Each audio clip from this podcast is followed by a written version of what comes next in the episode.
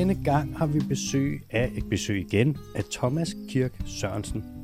Han er den faglige leder inde hos øh, Verdens Naturfonds havafdeling, og så har han været specialkonsulent, det er sådan en faglig stilling, hos øh, DTU Aqua i en 10-11 år. Og vi snakker om dansk fiskeri, vi snakker om bundtrål, hvor meget bundtråler vi egentlig i Danmark, hvilken betydning har det for havet, er det rigtigt, at det er skarv og sæl, der er grunden til, at dansk fiskeri har det så dårligt, og hvordan kan fremtiden egentlig se ud øh, for dansk fiskeri? Er den havplan, der er kommet op, som regeringen har budt ind med, er den noget værd? Det er nogle af de spørgsmål, som vi beskæftiger os med i det her afsnit. Og hvis du gerne vil støtte den lille podcast her med det ugentlige afsnit, hvor vi breaker de vigtigste nyheder fra den grønne frontlinje ned, eller de her specials, hvor vi har eksperter, forskere og folk, der er markant klogere end os inde på besøg, så kan du gøre det på tier.dk. Og hvis du vælger at gøre det, så øh, fandme tak. Det sætter vi pris på. Velkommen til den dyriske teams podcast special i dag med besøg af Thomas Kirk Sørensen. Thomas, øh, velkommen til. Tak. Velkommen tilbage. Tak. Dejligt at være her igen. Ja, du var her for, hvad er det, halvandet års tid siden. Der ja. Kom et afsnit i 2022 i marts. Hvor Ja, det, det føles som længere tid siden. Der er godt nok sket meget der siden. er virkelig sket meget. Ja. Der er kommet fart på havfronten. Hav er blevet mainstream, Der er kommet flere bølger på havet. det kan man sige. Der er kommet nogle store streams i det mainhav. Der er i hvert fald flere danskere, der er begyndt at, at interessere sig for havet. Øh, havet er blevet øh, en varm kartoffel. Ja, hvad fanden skete der? Jeg ved det ikke, altså jeg er tilbøjelig til at sige, det, det, det at politikken har kørt en række artikler over sommeren, men det startede jo længe før det. det ved du, hvad det startede med? Hvad? Det startede med, at jeg skrev et øh, debatindlæg til Nordsjøposten. Ja, det kan jeg godt huske. Smed jeg en håndgranat ud, så blev jeg ja. Ja. slagtet i fiskeritidene og i, i Nordsjøposten, og så øh, Ja. skrev jeg et debatindlæg til politikken. Og så skal jeg da ikke for at sige, at det er mig, der startede det. Nej, men det, Det- det. Men, men, men det har jo sådan en, sådan en som... Altså helt ærligt, der har manglet sådan nogle stemmer, som, som kom øh, ud fra boblen, kan man sige. Ja. Altså hvis du kigger på, hvad der foregår på land, ikke? der er jo en masse øh, interessenter, der blander sig i den offentlige debat, som ikke nødvendigvis er professorer, eller det er jo folk, der ved noget om havet. Det er nogen, der interesserer sig for det. Mm-hmm. Eller om, om natur, ikke? Ja, ja, ja. sådan nogle øh, Sebastian Klein og Morten D.D., han er jo en, også en, en dygtig fagmand, ikke? Men, men det, at der er så mange stemmer uden for universiteterne, Ja. som har interesseret sig for de her emner, har jo gjort, at debatten har været levende. Mm-hmm. Der er ikke nogen, der har kunne, kunne krybe i skjul. Øhm, og det, det er jo typisk det, der har været problemet med, med havdebatten. Det er, at øh, der er nogen i forskningsmiljøet, som ikke deltager i den offentlige debat. Ja. Det vil sige, den, den øh, fakta får bare sådan øh, fri, øh, kan bare bløde ud Ja, der, frit. Ja. Der er ikke nogen, der kommer og stopper blødningerne, vel? Øhm, hvorimod, hvis du ser på sådan nogle Aarhus Universitet, de går ud og siger, øh, hvad de mener om kvælstof, og du ved, de, de er faktisk sådan ret fremme i den offentlige debat Det må man øh, sige, med, med ja. fakta. mm-hmm. Øh, men på fiskeri, not so much. Hvordan kan det være, tror du? Jeg ved det ikke. Øhm, altså, det er jo, det er jo man, man skulle tro, det ville være det samme med Aarhus Universitet. De, de rådgiver om, om landbrug. Og, men øhm, jeg ved ikke, hvorfor. Altså, det er jo måske er forholdet for, for, for tæt med, med dem, der, der bestemmer. Måske er forholdet for tæt med dem, det går altså det er fiskerne. Øhm, det er jo et, et, noget, der i, i mange, mange, mange år er foregået i, i en boble, Mm. Som meget få mennesker har haft hverken øh, interesse i eller indblik i. Mm-hmm. Og den, den er lidt bristet nu, ikke? Så vi savner dem i den offentlige debat. Mm-hmm. Øh, fiskeribiologerne, ikke? Ja, absolut, Men ja. det hjælper på det. Jeg synes da, altså, nu var der DTU ude og, og, og tale om, om bundtravl her for, for ikke så længe siden. Mm-hmm. Øh, sådan helt åbent og ærligt, og det synes jeg, der var ret forfriskende at se. Hvad sagde de så? Jamen, det var det her med, øhm, at fiskerne sagde, at bundtravl er jo ikke noget problem, og, og det ene og det andet, men hvor DTU, øh, øh, nu vil jeg ikke nævne navne, fordi øh, det er ikke sikkert, at vedkommende ønsker at blive nævnt ved navn, men, men i hvert fald så var der en af, af deres forskere, som var ude og sige, jamen, jamen vi, er, vi er bekymrede for havbunden, og havbunden bliver påvirket af bundtravl. Mm. Øh, punktum. Og det er det der punktum, der har manglet. Ikke? Ja, den har lidt, øh, hver gang man bringer det op, så er der nogen, der kommer og siger, trold, det er jo ikke så slemt, og det er jo kun 6% af biomassen, der ryger per gang, og så kommer Ja, der alle ja, ja. mulige Det samme hver gang. Og det syge med de argumenter er, at sådan, der er argumenter, som faktisk taler imod trål, som bliver brugt for trål på sådan en mærkelig, ja. mærkelig måde. Jamen altså, ja. senest har der jo været overskrifter, der har været fuldstændig, altså, at det ligefrem er godt for havbunden at blive travlet. Og, og, Har den, har den været der? Jamen, det er jo det her med, at det nærmest var, var øh, miljøskadeligt ikke at travle. Det var sådan, det blev framed, ikke? Ja, fordi at der er andre fødevarer, der kan laves, som Ja, ja. er... Hele den der henvisning, der er, det er det der ene paper, der kom ud, som Ja. ja. blandt andet var støttet af, eller finansieret af fiskeriet selv. Ja, og MSC og øh, fiskeriorganisationer. Ja. Det er sjældent, man ser et, et, øh, et videnskabeligt paper, hvor der står noget under conflict of interest. Ja, det var et ret langt afsnit. Ja, jeg vil sige, jeg har, jeg har sjældent set noget lignende, men øh, så kommer det så argumentet af, at der er jo fødevarer, der laves på land, som ja. Ja. har større miljøpåvirkning end øh, fødevarer, der fanges med trål, bundtrål. Ja. Og hvis man kigger på, hvad det er for nogle fødevarer, så er det, det er primært faktisk udelukkende animalsk, og den miljøpåvirkning, der kommer, det er så fra kvælstof, og det er fra antibiotikabrug, og så videre, så videre, hvor man siger, okay, det er der ikke trål, men det der med at sammenligne trål så med det aller værste, der overhovedet findes, og så sige, Ja, det det, det er ikke det arveste lort, så må det jo være godt. Den hænger ikke rigtig sammen. Det giver jo ingen mening. Nej. Og det er jo, jeg så det der, den der videnskabelige artikel mere som et debatindlæg, end, end en videnskabelig artikel. Ja. Øhm, det, det, var, den, det var ikke øh, super. Men der er også lidt et selvmål i det, for så kigger de på miljøpåvirkning, hvor man kan sige ja. sådan, okay, hvis de sammenligner med det værste lort, der findes, ja, nu siger jeg det værste lort, altså de mest øh, miljøskadelige fødevarer, der findes, så er det klart, så kan de måske se ud som om, at det, det er ikke så slemt som det aller værste, men så sammenligner de også med på klima, Ja, og der kan du se, at det, der tråles, det er ekstremt stor klimapåvirkning, fordi det jo kræver enormt meget diesel at trække et stort fedt trålnet hen over havbunden, ikke? ja. Der er jo, men det er jo, det er jo, der er så mange myter i det her. Ja. Øh, øh, alt mad fra havet er bare øh, super godt for klimaet. Hvis du ser på en jomfruhummer, så har den et klimaaftryk, der svarer til oksekød eller mere. Mm. Altså sådan en jomfruhummer fra Kattegat, der er fanget med bundtravl. Ja. Altså det er jo, det er jo, det passer overhovedet ikke, det der med, at alt, altså en sild har et lille klimaaftryk. Du fanger rigtig, rigtig mange små på, på nogle fangstrejser, hvor du, du, du sejler ud, Mm. mm. fanger rigtig meget, kommer hjem med det. Øhm, så per enhed er klimaaftrykket jo ikke særlig stort. Det er også pelagisk tråling. Jo, det er pelagisk. Du slæber det ikke rundt på havbunden. Du Nej. sejler ud, du finder fisken, du fanger den, du sejler hjem igen. Ikke? Mm-hmm. Øhm, også i det her tilfælde øh, med jomfruhummeren, du får en meget høj pris på markedet. Altså når du går på auktionen, Mm. det er jo dyrt, det er en dyr spise. Så derfor så kan det godt betale sig, særligt når du ikke betaler afgift på dit brændstof, Mm. så kan det, så kan det godt betale sig at futte rundt og påvirke rigtig meget havbund i jagten på en relativt lille fangst, fordi Mm. du får en rimelig god pris for den, når du kommer hjem med den. Ikke? Mm-hmm. Hvem var det, øh, Jørgen Hansen, han plejer at sige at fra Aarhus Universitet, at man, man travler på cirka 15.000 kvadratmeter havbund for at fange et kilo hummer. 15.000 kvadratmeter for et kilo jomfruhummer. Ja, det, jeg tror, det er det, han, han plejer at sige. Det er, det, det er temmelig meget, og det giver jo ikke mening. Øhm, så, så vi har jo været ret store fortaler for at sige, jamen alle de steder, hvor man ikke fanger så meget, eller hvor mm, altså, man burde koncentrere fis, altså fiskeriet til de områder, hvor, hvor de rent faktisk har en, en god fangst. Ikke? Thomas, nu før vi kommer for meget, dykker for meget videre ind i det her, så skal jeg lige, jeg gør lige introduktionen, når du er færdig. Ja. For du er, øh, du er faglig leder af havafdelingen ved WWF, Verdens Naturfonden, som jo er mig bekendt faktisk verdens største grønne organisation. Ja. Efterfulgt af Greenpeace, og så må det være The Nature Conservancy, og så måske Conservation International. Det må det være top 4, ikke?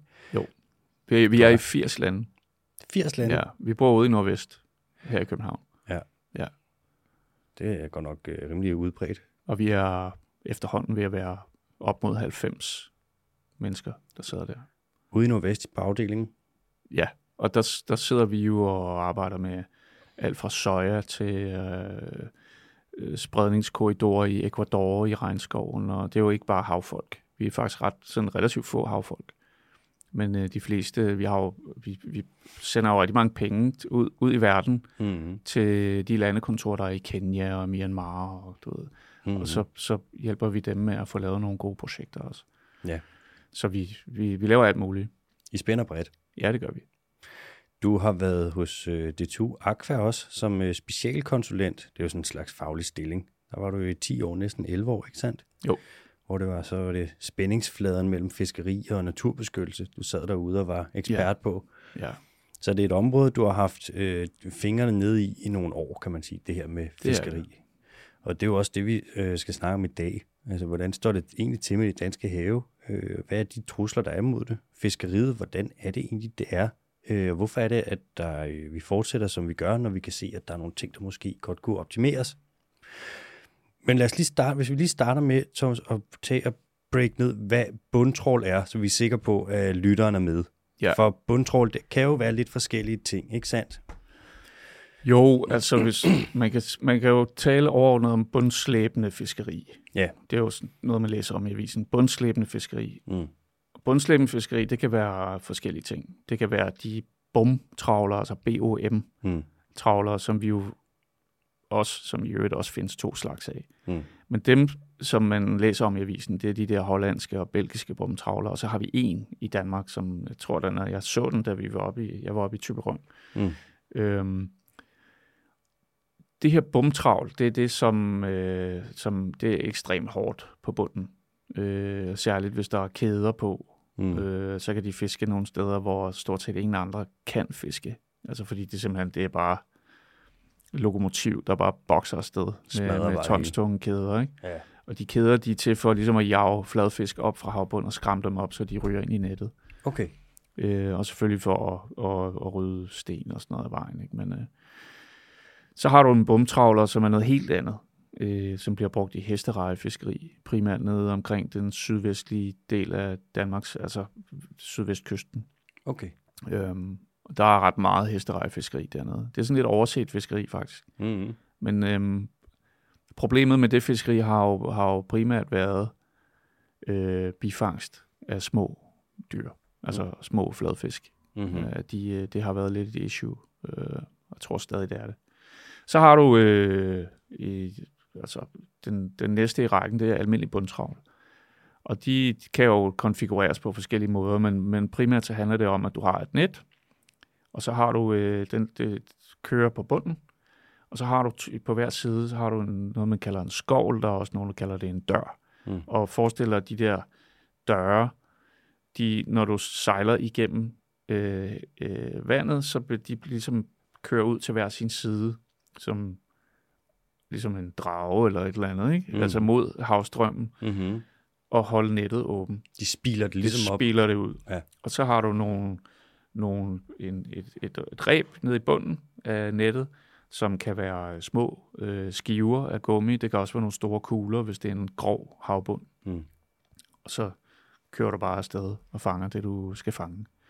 Og det er jo sådan med bundtravl, øh, det, er jo ikke, det er jo ikke bare den påvirkning, øh, som i øvrigt er, er forskelligt. Du ved, de der skovle, de kan køre ned i bunden. Hvis det er en mudderbund, så kan de køre øh, ret langt ned i, i mudderbunden. Mm. Og de kører ikke lige ned som, som en kniv. Det er jo ikke bare sådan en streg. De kører sådan et skråt. Så de laver sådan nogle plovfuger Mm-hmm. på havbunden. Dem kan man se, hvis man laver de der kortlægninger af bunden med ekolod. Mm-hmm. Du har set de der billeder, ikke? Ja, fra Kattegat. øh, Kattegat, ja, hvor Oh, shit, mand. det ligner jo vidderligt, at der er nogen, der har pløjet havbunden. Det, det har de jo også. Ja, det er en god point. Det er i hvert fald, når man kigger på det, så tænker man, okay, her kan biodiversitet, eller fisk, eller sømrokker, eller der er ikke noget her, der kan trives. Men det er jo Øh, også det med sådan, man kan sige, øh, hvis man laver et slæb, hvor du laver et kør en gang, og så har du de der to plove der, som Ja. går ned i bunden, så kan man sige, okay, så har du to fuger. Det vil du nok ikke bemærke på, måske, på sådan et, hvis du laver sådan et ekolodbillede. Men det her, det er, altså, det er overalt. Det er overalt. Det er fuldstændig gennempløjet. Men det, det er jo...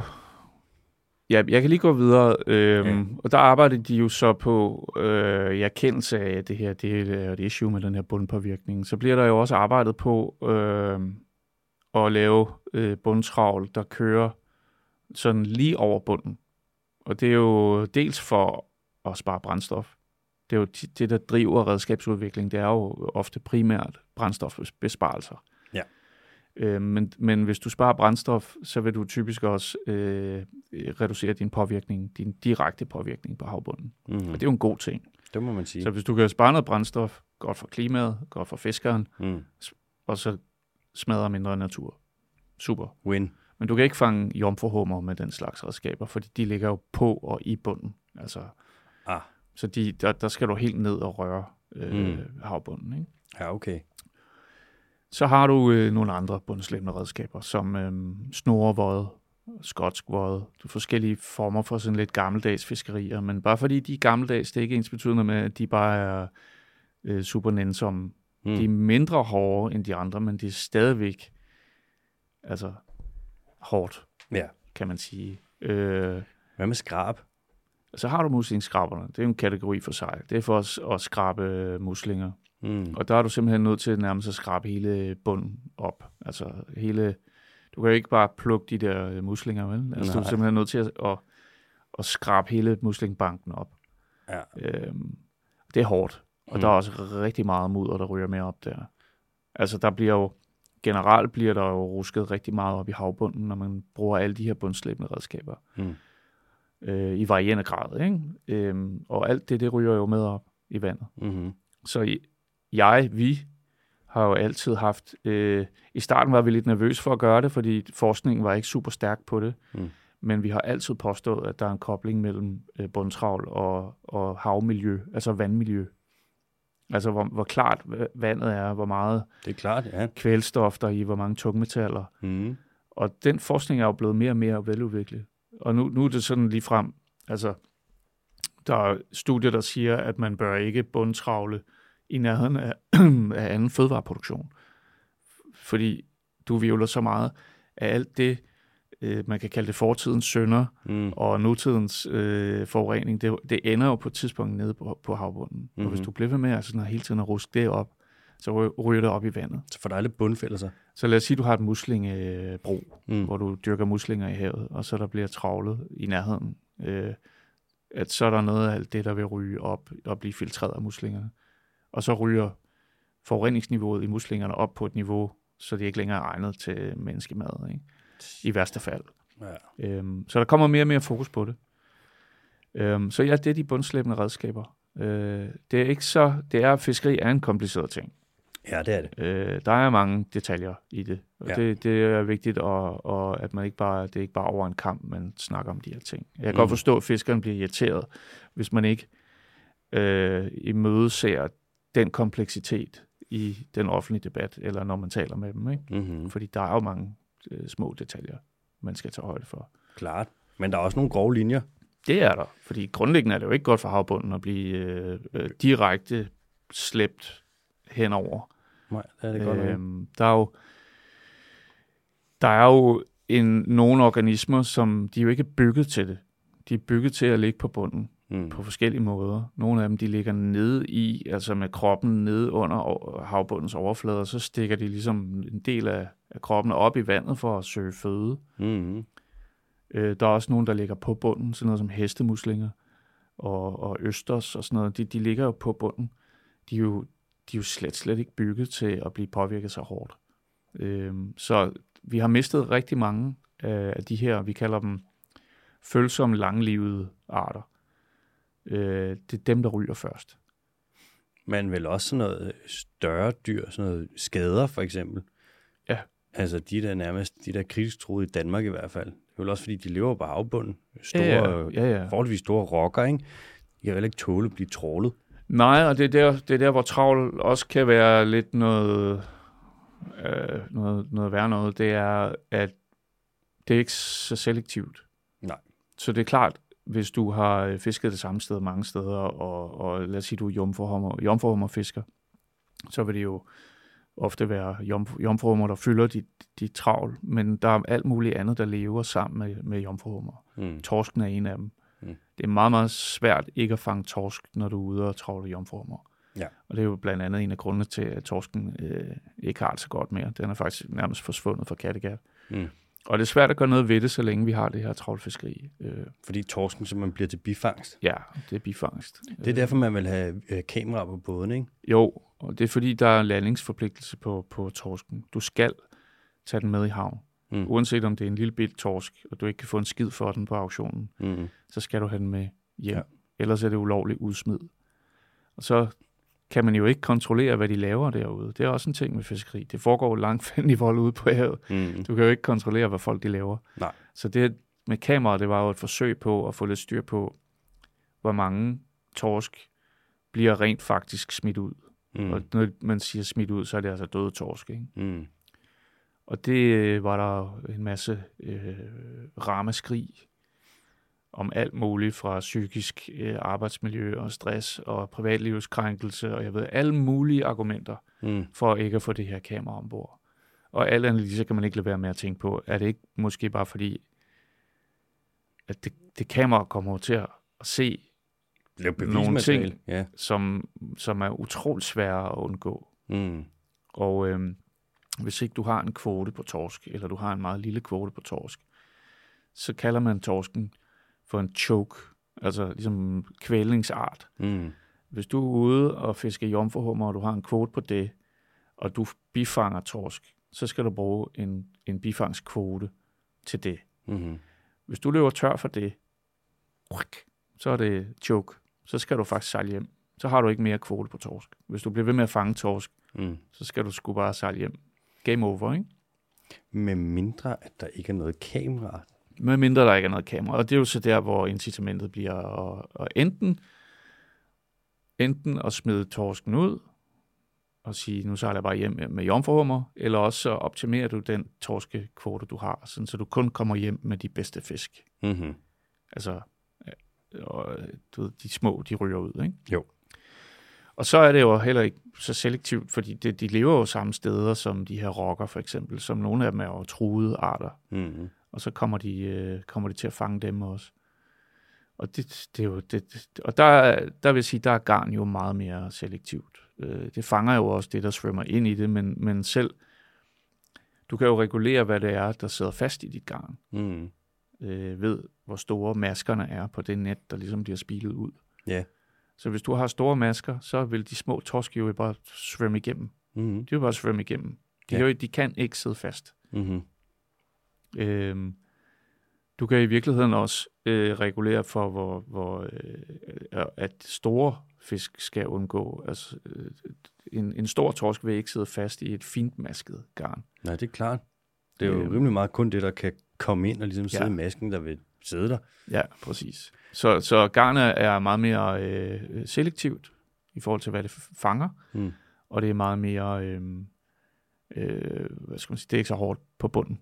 Nej. Det er meget, meget mindre hårdt på bunden. Det er jo et Så er der passivt redskab. no, nogle andre omkostninger i form af bifangster af marsvin og sæler og Mm. fugle og sådan Skarv, noget. ja. ikke? ja. Skarv. Hvor meget tråler vi i Danmark? Vi travler rigtig meget. Det er, øh, som Fiskeriforeningen plejer at sige, dansk fiskeri, det er travlfiskeri. Ja. Ja. Og, og jeg tror, at de puljer det lidt.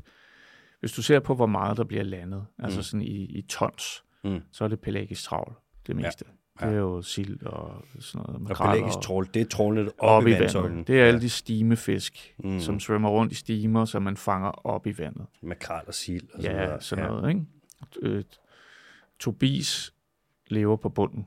Den Mm. bliver fanget på bunden, men den bliver sådan kaldt sådan, øh, ja, det, den bliver fanget med, med bundtravl, mm. men ikke et bundtravl, der går sådan hårdt på bunden. Mm-hmm. Ja, så øhm, de siger, at dansk fiskeri, det er travlfiskeri, og jeg kan ikke huske, det, hvor, hvor, hvor stor en andel af, af, af, af landingerne er fra pelagisk travl op i vandet, men der bliver selvfølgelig også fanget en, øh, rigtig meget øh, på havbunden med bundtravl. Mm. Hvis du kigger på fiskere, altså både fiskerfartøjer, så er det langt overvejende garnfiskeri, der fylder altså i antallet af fisk, fiskefartøjer. Mm-hmm. Så, så hvis du kigger på værdi i kroner og øre, Mm. og du kigger i, i tons fisk, så er det klart travl. Hvis du kigger i mennesker, der fisker, så er det mest garn. Okay, så de fleste danske fiskere er faktisk garnfiskere. Garnfiskere, ja. Og det skulle undre en lidt, når man tænker på den retorik, der er Ja, dansk fra fiskeri, øh, fiskeri. De fleste af, Dan- af Danmarks Fiskeriforenings medlemmer er faktisk garnfiskere. Mm. Hvorfor er det så, at man ikke kan lave et øh, trålfrit bælthav, for eksempel? Hvorfor skulle Danmarks Fiskeriforening så kæmpe imod det? De Ja, gik jo det er jo- direkte ind og advarede imod det. De sagde næsten, at det ville være farligt, hvis man stoppede med at tråle. Ja, men det er, det er øh, utrolig skuffende. Øhm, Travlfødt Bælthav, det var jo Rasmus Prehn, den forrige øh, fiskeriminister, der, Mm. der øh, lige før regeringen, øh, lige før valget, mm. øh, luftede det her forslag. 6.000 kvadratkilometer uafbrudt sammenhængende travlfrit bælthav. Uh. Det var, og, og det der var rørende, det var jo ligesom begrundelsen, det var, torsken har det virkelig dårligt. Øh, vi er nødt til at fiske den øh, meget, meget forsigtigt, og der er også kommet meget bedre øh, fiskerikvoter, fiskekvoter på, øh, på torsk her i de seneste år Mm. i Vestlig Østersø. Men især det, der jeg nærmest blev helt rørt, da jeg læste, det var, øh, for at passe på torsken, er vi også nødt til at passe på dens øh, føde, altså det, der lever på bunden, Mm. og de levesteder, som torsken er afhængig af. Det er jo sådan noget ålegræsområder, det er stenrev, det er alt muligt. Mm.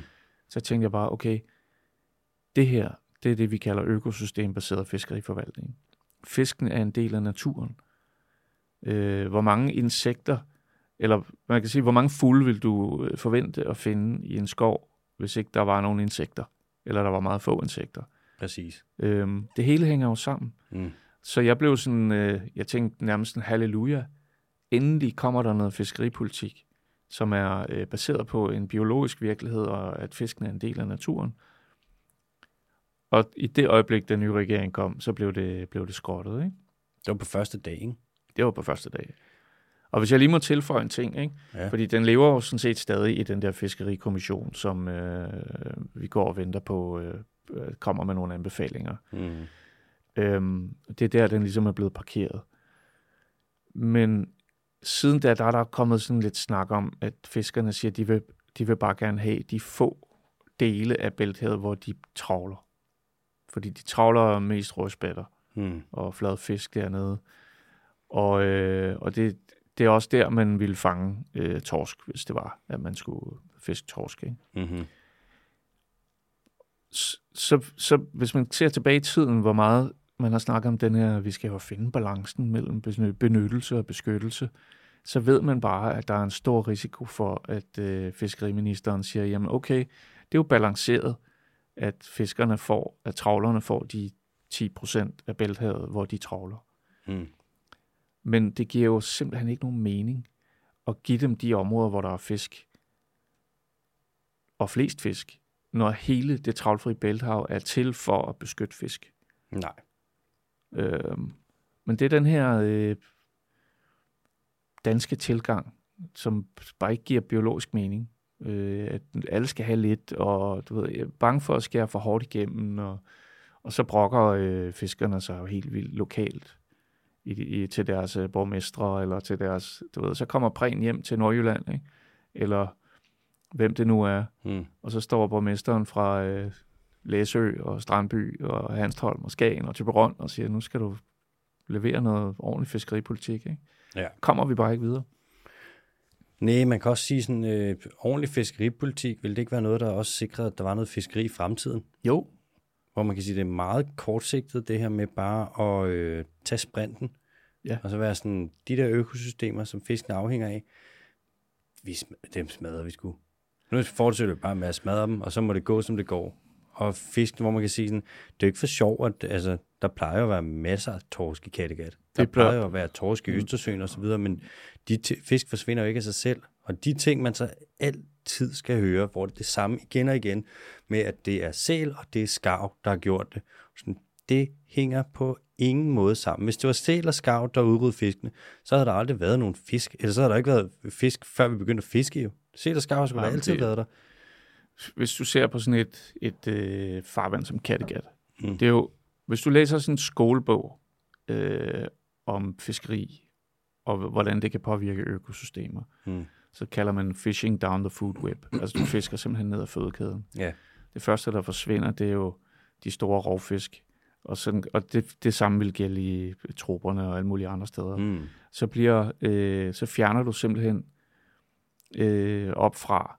Så man starter med for eksempel at fjerne tun, så fjerner du torsk, så fjerner Ja. du, og så videre. Ja. Sådan noget. Så hvis du ser på, hvad er det, hvad, hvad kan du finde ud i Kattegat i dag? Mm.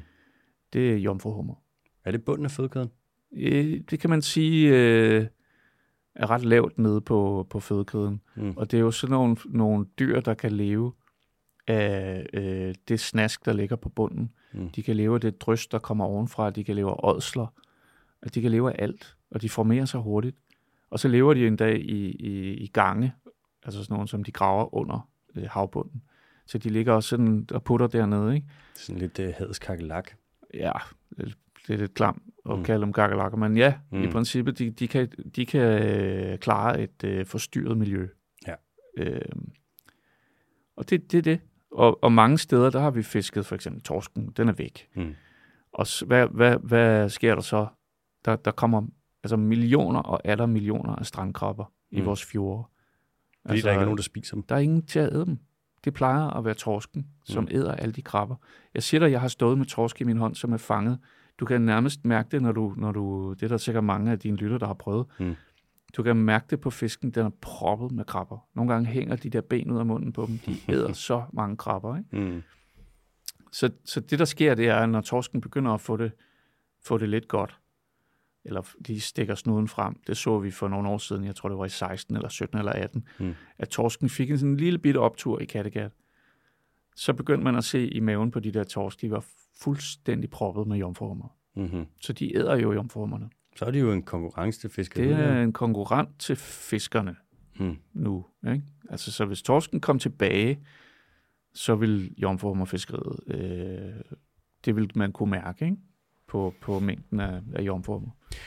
Hvis vi lige tager sådan det danske, sådan, altså det danske marine arealer på cirka 100.000 kvadratkilometer, ikke? Ja. Hvor meget af det, øh, hvor meget den havbund bliver trålet? Ja, der er jo forskellige tal mm. i omløb. Øh, det officielle tal er, øh, jeg tror det er noget med 5-86 procent af Nordsøen og næsten 70 procent af Østersøen. Det er Miljøstyrelsens tal. Øhm, jeg tror, ja, det er, det, det, det, er, det er omkring. Øhm, og det har fiskerne jo altid brokket sig over. Mm. Og det gør de, fordi at det er mål på, en, at, at man har delt det danske hav op i nogle ret store, små kridtceller eller mm. firkanter. Ja. Og hvis der bare er en lille bit smule fiskeri, så tæller det som om, at hele området er fisket. Mm-hmm. Og det er måske, jeg kan ikke huske, om det er 100 gange 100 km, eller om det er 10 gange 10. Det er i hvert fald nogle meget sådan grov skala, Mm. man har brugt. Så på den måde kan jeg godt forstå, at fiskerne de er lidt trætte af, af at det, det sådan bliver øh, med sådan en, en grov pensel, at man har lavet det estimat. Ja. Det er nu engang det officielle tal. Det, der så sker nu, det er, at øh, man er gået fuldstændig over i den anden grøft. At man er, er kigget på det med nærmest med mikroskop, øh, hvor man kun kigger på de, man kun tæller de områder, hvor øh, der har været et redskab i fysisk kontakt med noget havbund, kan man sige, ikke? Men det, det giver jo ikke nogen mening, for der er jo også, altså når der bliver vivlet så meget sediment op, og påvirkningen er så, altså hvis man ikke engang kan lave fødevare i nærheden af det her, så trålets påvirkning er jo ikke bare kun der, hvor det rører. Nej, men det er jo det er en utrolig vigtig pointe. Ja, det vil jo være bredt sig mere ud. Altså, Men, men man kan sige, øh, hvis man står med en, en hvid væg, som en, en, en helt bar, ufisket havbund, mm, øh, og så du, øh, du tager øh, en, en malerrulle, og så ruller du bare derudad på kryds og tværs, og du ved, med sort maling, mm, så, så vil man kun tælle det sorte maling øh, som fisket, mm, og så vil alle de mange helligdage og frimærker, der er på væggen tilbage, mm. de vil blive talt med som ufisket. Men sådan hænger det jo ikke sammen, når du tænker på økosystemer og liv. Fragmentering. Øh, du så selv det der kort over havbunden på, i Kattegat. Mm, Der er ikke noget, det er jo ikke et sted, hvor biodiversitet kan trives. Det, Nej. det er jo produktionsområder. Ja. Så det, der er problemet med det tal, som, som øh, Fiskeriforeningen øh, har fra DTU, som de slynger om sig øh, som konfetti, mm. uanset hvor de kommer, Ja. det siger, at det kun er 30 procent af havbunden i Danmark, der er fisket. Det er ikke et tal, som øh, man kan bruge til noget fornuftigt lige nu. Fordi det tager overhovedet ikke højde for en hel række ting. Den ene det er, at du kun tæller de områder, hvor der har været øh, travl på bunden, og snorvåde og andre bundgående redskaber. Det vil sige, du tæller, du regner de der bitte små frimærker og helligdage imellem alle travlsporene på havbunden, som værende ufisket. Mm. Det, du, det kan man ikke. Man kan ikke bare samle dem til bunke, når, når, i, når virkeligheden er, at hele havbunden er, er fragmenteret på kryds og tværs. Det svarer lidt til, hvis du laver en, øh, hvis du tager en skov, og så fælder du hele lortet, undtagen lidt af den, og så laver du det stå som en remise, og så laver du pløjemark hele vejen udenom, Ja. og så siger du, det der stykke skov, den der lille plet, der er inde i midten af den der mark, det er urørt skov. Det vil jo heller ikke give nogen Det- mening. Det er faktisk en rigtig god sammenligning. Mm. Øhm, og, og noget andet er, at der bliver fisket med forskellige, øh, altså de fisker jo ikke sådan over sådan jævnt fordelt over det danske hav. Der er nogle områder, hvor man fisker utrolig intensivt. Mm. Der er nogle områder, hvor man fisker øh, ret regelmæssigt. Og så er der nogle områder, hvor man ikke fisker. Og dem er de meget, meget hurtige til at pege på. Prøv at se, vi fisker ikke på en meget stor del af Kattegat, for eksempel. Hvis man kigger syd for Læsø, ned mod, øh, hvad skal man sige, Nordsjælland og Mm. der er sådan nogle, nogle pænt store bare områder, hvor der ikke bliver fisket. Og der kan man sige, ja, men hvad... Jeg har talt med fiskere i Bønderup, som jeg har spurgt dem, hvorfor bliver der ikke fisket her? Jamen, siger, de, der er ikke rigtigt. Altså, der er lidt, der er lidt fisk, men det er jo sådan lidt... Det er jo ikke alle havområder, der er lige produktive. Mm. Det er ikke alle havområder, der er lige øh, biologisk værdifulde. Mm. Og i det her tilfælde, øh, så er der også tale om, om områder, der måske er 3 meter dybe. Altså sådan meget lavvandede områder. Så det er simpelthen, Så, så der du, ikke er noget. du kan ikke travle. Du kan ikke travle på 3 meter vand. Altså. Øhm, Det er lidt ligesom, hvis vi kom og blærede os med ikke at gå på øh, jagt efter dårvildt herinde i studiet. Eller vi Ja. var sådan, jamen vil du være herinde i studiet, der samler vi ikke østers. ja, Og sådan, det er klart, det kan du ikke. ja. Mm. Eller hvis du lavede en, en, øh, en øh, du ved ikke, ulvefri, her en, et beskyttet område for, for ulve i, øh, Kongens Have. i Kongens Have. Altså sådan, det, og det er også i virkeligheden også den måde, vi, vi lidt udpeger, ikke lidt, i høj grad. Skal jeg passe på ikke at være alt for flink. Mm. Den måde, vi laver beskyttede områder i Danmark.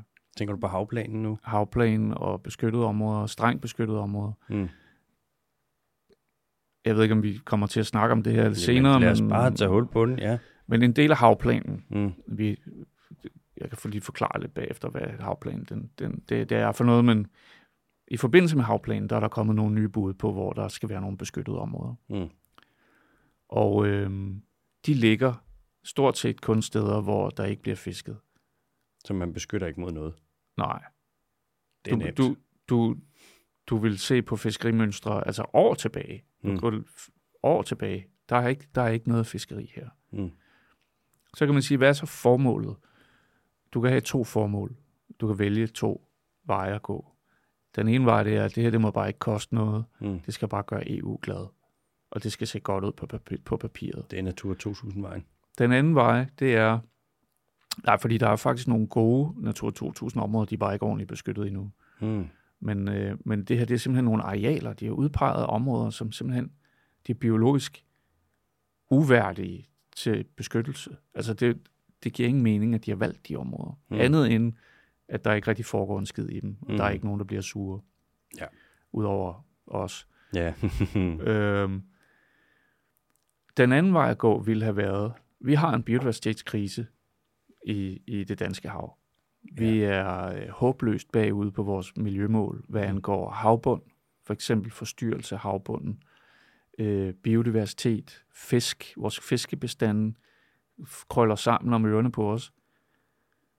Hvad med at benytte lejligheden til at udpege nogle beskyttede områder, som vil rette op på det? Som vil fjerne noget pres mm. fra vores habitater ude i, i, i havet. Mm-hmm. Den vej, sidstnævnte, totalt uinteressant for, for vores regering. Den, den, den, det er bare ikke den vej, vi går i Danmark.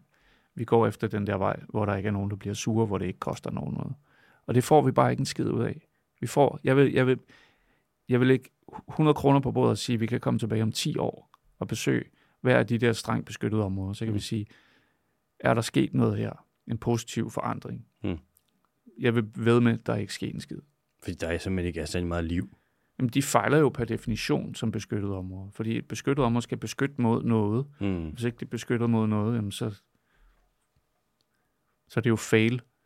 Men øh, hvis nu, nu er det jo det med, i den her sag, der er ligesom Danmarks Fiskeriforening, DFPO, som ligesom er dem, det er en lobbyorganisation, fiskernes lobbyorganisation, som jo så primært varetager øh, bundtrålernes øh, interesser. Det kan Ja. man jo lige så godt sige. Så på den anden side har du, øh, hvad er det, Dansk Pelagisk Fiskeri for Ja, det er PPO, Ja. ja. Danmarks Pelagiske Producentorganisation. producentorganisationer. Ja. De varetager sig ligesom de pelagiske fiskeres interesser, men man kan sige, DFPO, dem der varetager bundtrålernes interesser, det er så dem, der ligesom kommer og øh, sætter foden ned i det her, når man siger, der skal være noget, der er trålfrit. De er lidt ligesom, hvad man kan sige, hvad landbrug og fødevare er for landbruget, hvor de jo Ja. opretholder en stor animalsk produktion. Der er det ligesom DFPO, der opretholder dansk bundtrål på det nuværende niveau. Og man kan de høre... har jo en meget stor indflydelse på politikken. Ja, det har de godt nok. Altså uforholdsmæssigt stor, men den er der, og det må vi, det må vi jo erkende. Mm-hmm. At ligesom med landbruget, at så har fiskerne øh, et, en stor plads i, i, i nogle politikers hjerter. Mm. Og, øhm, og det er jo ikke fordi, vi vil, øh, har nogen plan om, at fiskeri skal stoppe i Danmark. Det er jo ikke det der, vi skal ikke afvikle, vi skal udvikle alt det der, bla bla bla. Ikke? Ja. Det er jo ikke det, vi taler ikke om at afvikle fiskeri. Vi taler om at udvikle det. Mm. Komme ud af, af et dårligt sted. Ikke? Altså fordi fiskeriet er lidt ved at afvikle sig selv, ikke? Det ser der sådan ud, når man begynder at, øh, at lave statsstøttede øh, forsøgsfiskerier efter øh, hundestejler og Søstjerner. søstjerner, og, og man driver en biks nede i Bælthavet, der består i at, at erhvervsfiske efter strandkrabber. Ja, det, det er jo godt at få dem op og væk, og fedt, man kan tjene penge på det, men de er der jo, fordi der ikke er nogen torsk. Hvad bruger man så krabberne til? Øh, jeg tror, man kan bruge dem til at, at koge suppe. Man kan også lave hønsefoder, og man kan lave, bruge det til dyrefoder. Jeg ved faktisk ikke, hvad de bruger det til nede i, i Bælthavet. Hmm. Men det er, jo, det er jo klart, når der opstår industrier på, på det ravl og krat, der er tilbage, Mm. så kommer man endnu, så bliver det endnu sværere at, at komme, komme ud af, af det røde felt og det sorte hul, ikke? Men nu siger de jo så, nu er det jo så det med, hvis man så spørger DFPO sådan, skal vi ikke lige holde lidt igen med det trål her? Det virker som om, at havbunden har det lidt stramt. Så har de jo nogle ting, der ligesom, der er en retorik, der præger debatten meget. Blandt andet så siger de, jamen prøv at høre, 75 procent af det danske bundtrål, det foregår på 10 procent af arealet. Det er kun 10 procent af arealet, der bliver trålet ja. meget. Hvor, hvad tænker du om det? Jeg tænker, hvorfor, hvad, hvorfor har vi det, så den her debat overhovedet? Ja, hvorfor freder vi ikke bare 90 procent? Jamen, og jeg, jeg, vil- jeg er tilbøjelig til, der er to ting i det her. Det ene det er, at jeg tror simpelthen ikke på, at DFPO's medlemmer, at fiskere ikke kan se, at den er gal. Og, øh, og, og, og jeg kan ikke forstå, hvorfor i stedet for at male sig selv mere og mere op i et øh, faktaforladt hjørne, øh, og blive ved med at bare pege på sæler og skarver og alt muligt andet, at man ikke har øh, opdraget, det virker lidt nedladende, men, men, men hvis du læser fiskeritidene, det er altid, de grønne organisationer er dumme. Øh, vi lytter kun til nogle biologer. Øh, du ved, øh, øh, der, hvis det var mig, så ville jeg sige, okay, havmiljøet har forandret sig. Det kan godt være, at vi har været en del af det. At vi har, vi, vi, vi, vi har fisket i mange år. Øh, havbundens biodiversitet, den er væk. Torsken er øh, væk. Måske skulle vi prøve at, at være en del af løsningen her. Ikke? Mm. Så vil jeg øh, måske øh, skrive nogle artikler i min, i min medlemsblad og forklare lidt om, om hvad er EU's havstrategidirektiv, øh, hvad er Danmark egentlig forpligtet til at levere her, og det kommer nok til at være noget, vi kan mærke. Lad os gå konstruktivt ind i det arbejde. Men det virker bare som om, benægt, benægt, benægt. Forleden, forleden der var øh, direktøren, han var i P1 omkring øh, bundtravl, Mm. og journalisten spurgte tre gange, har, har I noget ansvar i forhold til, hvordan altså, øh, fiskebestandene og biodiversiteten, og hvordan... Du, hun kunne simpelthen ikke få dem til at sige, at fiskerne havde et medansvar. Jeg kan ikke huske, hvad han så svarede. Men det er jo fuldstændig, Altså, hvis det vi var alt muligt andet måske. Det er det, de plejer at sige. Ikke? Hvis vi kigger på sådan, altså, der er ikke nogen andre erhverv eller privatpersoner eller nogen andre, der påvirker altså og nu kan vi sige det lavest mulige tal at komme, men det er så 30 procent af havbunden. Det er endda misvisende. Ikke? Der jo. findes ingen andre, der påvirker 30 procent af den danske havbund i så høj grad. Det er fuldstændig, altså hvis man forestiller sig, nu er der jo det unikke med havet, at det er jo fælleseje. Man kan sige, hvis det var ligesom hvis det var landbrug, så kan man sige, det er private arealer, som man, der bliver pløjet. Men havet, det var os alle sammen. Det ja. svarer til, at man tog de danske, øh, de danske statsejede naturområder, og så kom der et erhverv og sagde, vi ødelægger skulle lige omkring en, lad os sige, en sted mellem 30 og 50 procent af det her. Øh, det gør vi lige, fordi at vi skal fange nogle rådyr, eller et eller andet. Ja. Folk vil jo tænke sådan, altså, hvad, hvad, det er fuldstændig vanvittigt. Og så hvis de så bagefter kommer og sagde, det er ikke vores skyld, at det er gået i stykker. Det hænger ikke nej, nej, sammen. det hænger ikke sammen. Øhm, de siger jo også, tror du, hvis man så siger, okay, skal vi ikke lige se og få fredet noget af havet og lade det trålfrit, så ja. siger de, hvis øh, vi ikke vi må fange fisk, der hvor der er flere, flest fisk, så øh, begynder vi jo bare at fiske endnu mere andre steder. Så bliver vi nødt til at fiske endnu mere for at fange det, ja, ja. som vi skal fange. Ja jo, det er sådan nærmest en trussel, ikke? Det er det jo lidt. Ja. Det er også det, hvor man kan sige, jamen så, hvordan, det kan de jo også kun, fordi de får afgift. De betaler ikke afgift på deres brændstof. Ja, det hjælper i hvert fald på det. Brændstofprisen skal ikke stige meget. Det har været meget omkring CO2-afgift. Mm. Hvis den bare stiger med et par kroner, jamen, så begynder det at knibe. Ikke? Øhm, men, men jamen det, det er en ting, der undrer mig. Øh, og vi jo, altså der er jo, der er jo organisationer, der er langt skrabere, end, end hvad vi er i forhold til, hvad, hvad, vi, hvad de kræver øh, øh, i forhold til bundtravl. Altså mm. stop i indre farvand, eller fuld stop over det hele, eller mm. det er der også politiske partier, der, hvor vi er nødt til at sige, at der kan vi ikke være med, mm. øh, når de henvender sig til os. Øh, fordi det er lidt det er urealistisk ud fra et socioøkonomisk øh, perspektiv. De, det er jo ikke bare penge. Altså Læsø for eksempel, Gilleleje, der er noget kultur forbundet med det her, der er noget community. Øhm, det er jo kulturbærende erhverv. Du kan ikke bare... Jeg tror, de færreste fiskere vil blive glade bare for at få nogle penge, i stedet for at være fiskere. Gider du ikke stoppe med at fiske? Mm. Jeg har altid synes det måske var lidt arrogant forslag, det der med, kan man ikke bare finde en masse penge, og så give dem til fiskerne, og så stopper de bare med at fiske. Mm. Det tror jeg, der er mange fiskere, der vil blive nærmest sådan øh, støtte over. Mm. Sige, god død med nej, jeg er jo fisker. Ikke? Ja, det, det er min livsstil, det her. Ikke? Mm. Og, øhm, og det, jeg mener, det er, øh, det der irriterer mig, eller gør mig sådan lidt sur over, hvor, hvor, hvor svært det her det behøver at være, det er, vi beder jo ikke engang om, at det stopper. Vi, det, vi vil bare gerne have det begrænset. Vi vil væk fra det her med, at fiskerne skal bare skal have adgang til hele havet. At det skal være så svært at få dem til at støtte et forbud mod bundslæbende fiskeri i vores beskyttede områder. Altså, det er det, der, der jeg synes er urimeligt. Det er, at skal vi virkelig kæmpe selv om vores beskyttede områder? Altså, vi har jo fantastiske beskyttede områder ude i Kattegat, for eksempel et område, der hedder Kims Top, hvor der er øh, nogle toppe, som er lidt mere lavvandet, og så er der nogle dybe slugte, sådan et istidslandskab derude. Mm. Det eneste, der er beskyttet, det er de der rev, de der stenbunker, der er på toppene. Alle slugtene, alle skrænter og på kryds og tværs i det område – fuldstændig ildrødt af, af bundtravl. Mm.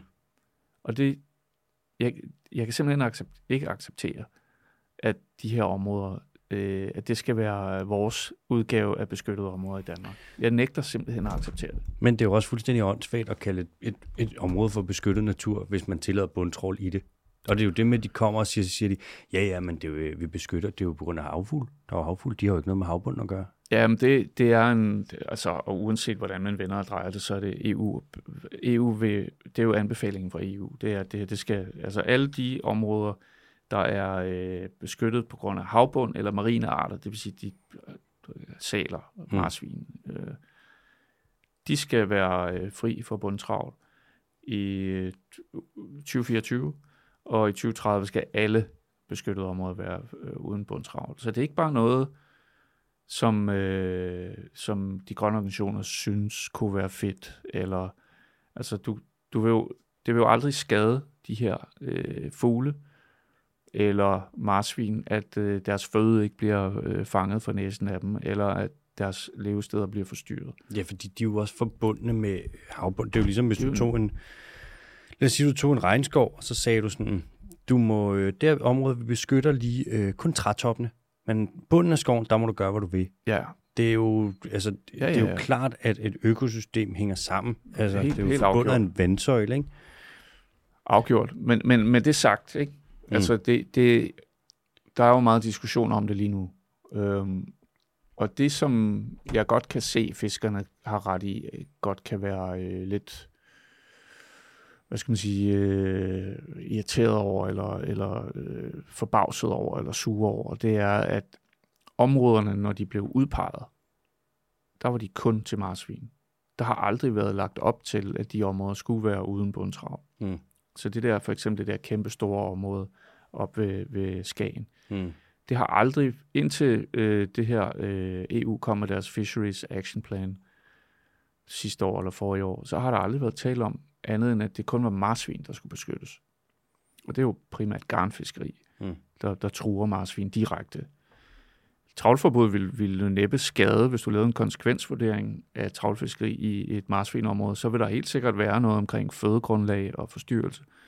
Men det har pri- primært været garn, ikke? Mm. Så jeg kan godt forstå, når de her områder har været der siden 90'erne, og der ingen regulering har været overhovedet, heller ikke for garnfiskeri, ingenting. Og så lige pludselig så skal et meget, meget, meget stort område, som er et meget vigtigt fiskeområde for, for danske fiskere, lige pludselig lukkes for bundtravl. Mm. Det var ikke præmissen, dengang man udpegede dem. Nej. Og så ville man nok have gjort det lidt mindre, kunne jeg forestille mig. Hvis jeg kender den, din danske tilgang, Mm. så ville man have gjort de områder meget, meget små. Ja, selvfølgelig. Øh, så jeg kan godt forstå, at de er sådan, øh, what the fuck-agtige over, hvad det er, der, der foregår. Mm. Og, øhm, men, men altså, vi vil jo aldrig ikke støtte et trawlforbud i det her område. Skagerrak er i forvejen meget underrepræsenteret i forhold til beskyttede områder. Mm. Men her der taler vi om en meget, meget stor del af Skagerrak. Så, så det bliver det er, en, det er en, lidt en nød, der skal knækkes der. ikke? Hvad tror du, Thomas, hvis nu der ikke fandtes øh, bundtrål, Ja. og vi forestiller os, at de danske have, de var sådan basically nærmest uberørte. Altså, der var, der var pristine natur, ikke? Ja. Og der kom nogen og foreslog, hvad skal vi ikke til? Vi har det her nye øh, fiskeredskab, vi har lavet.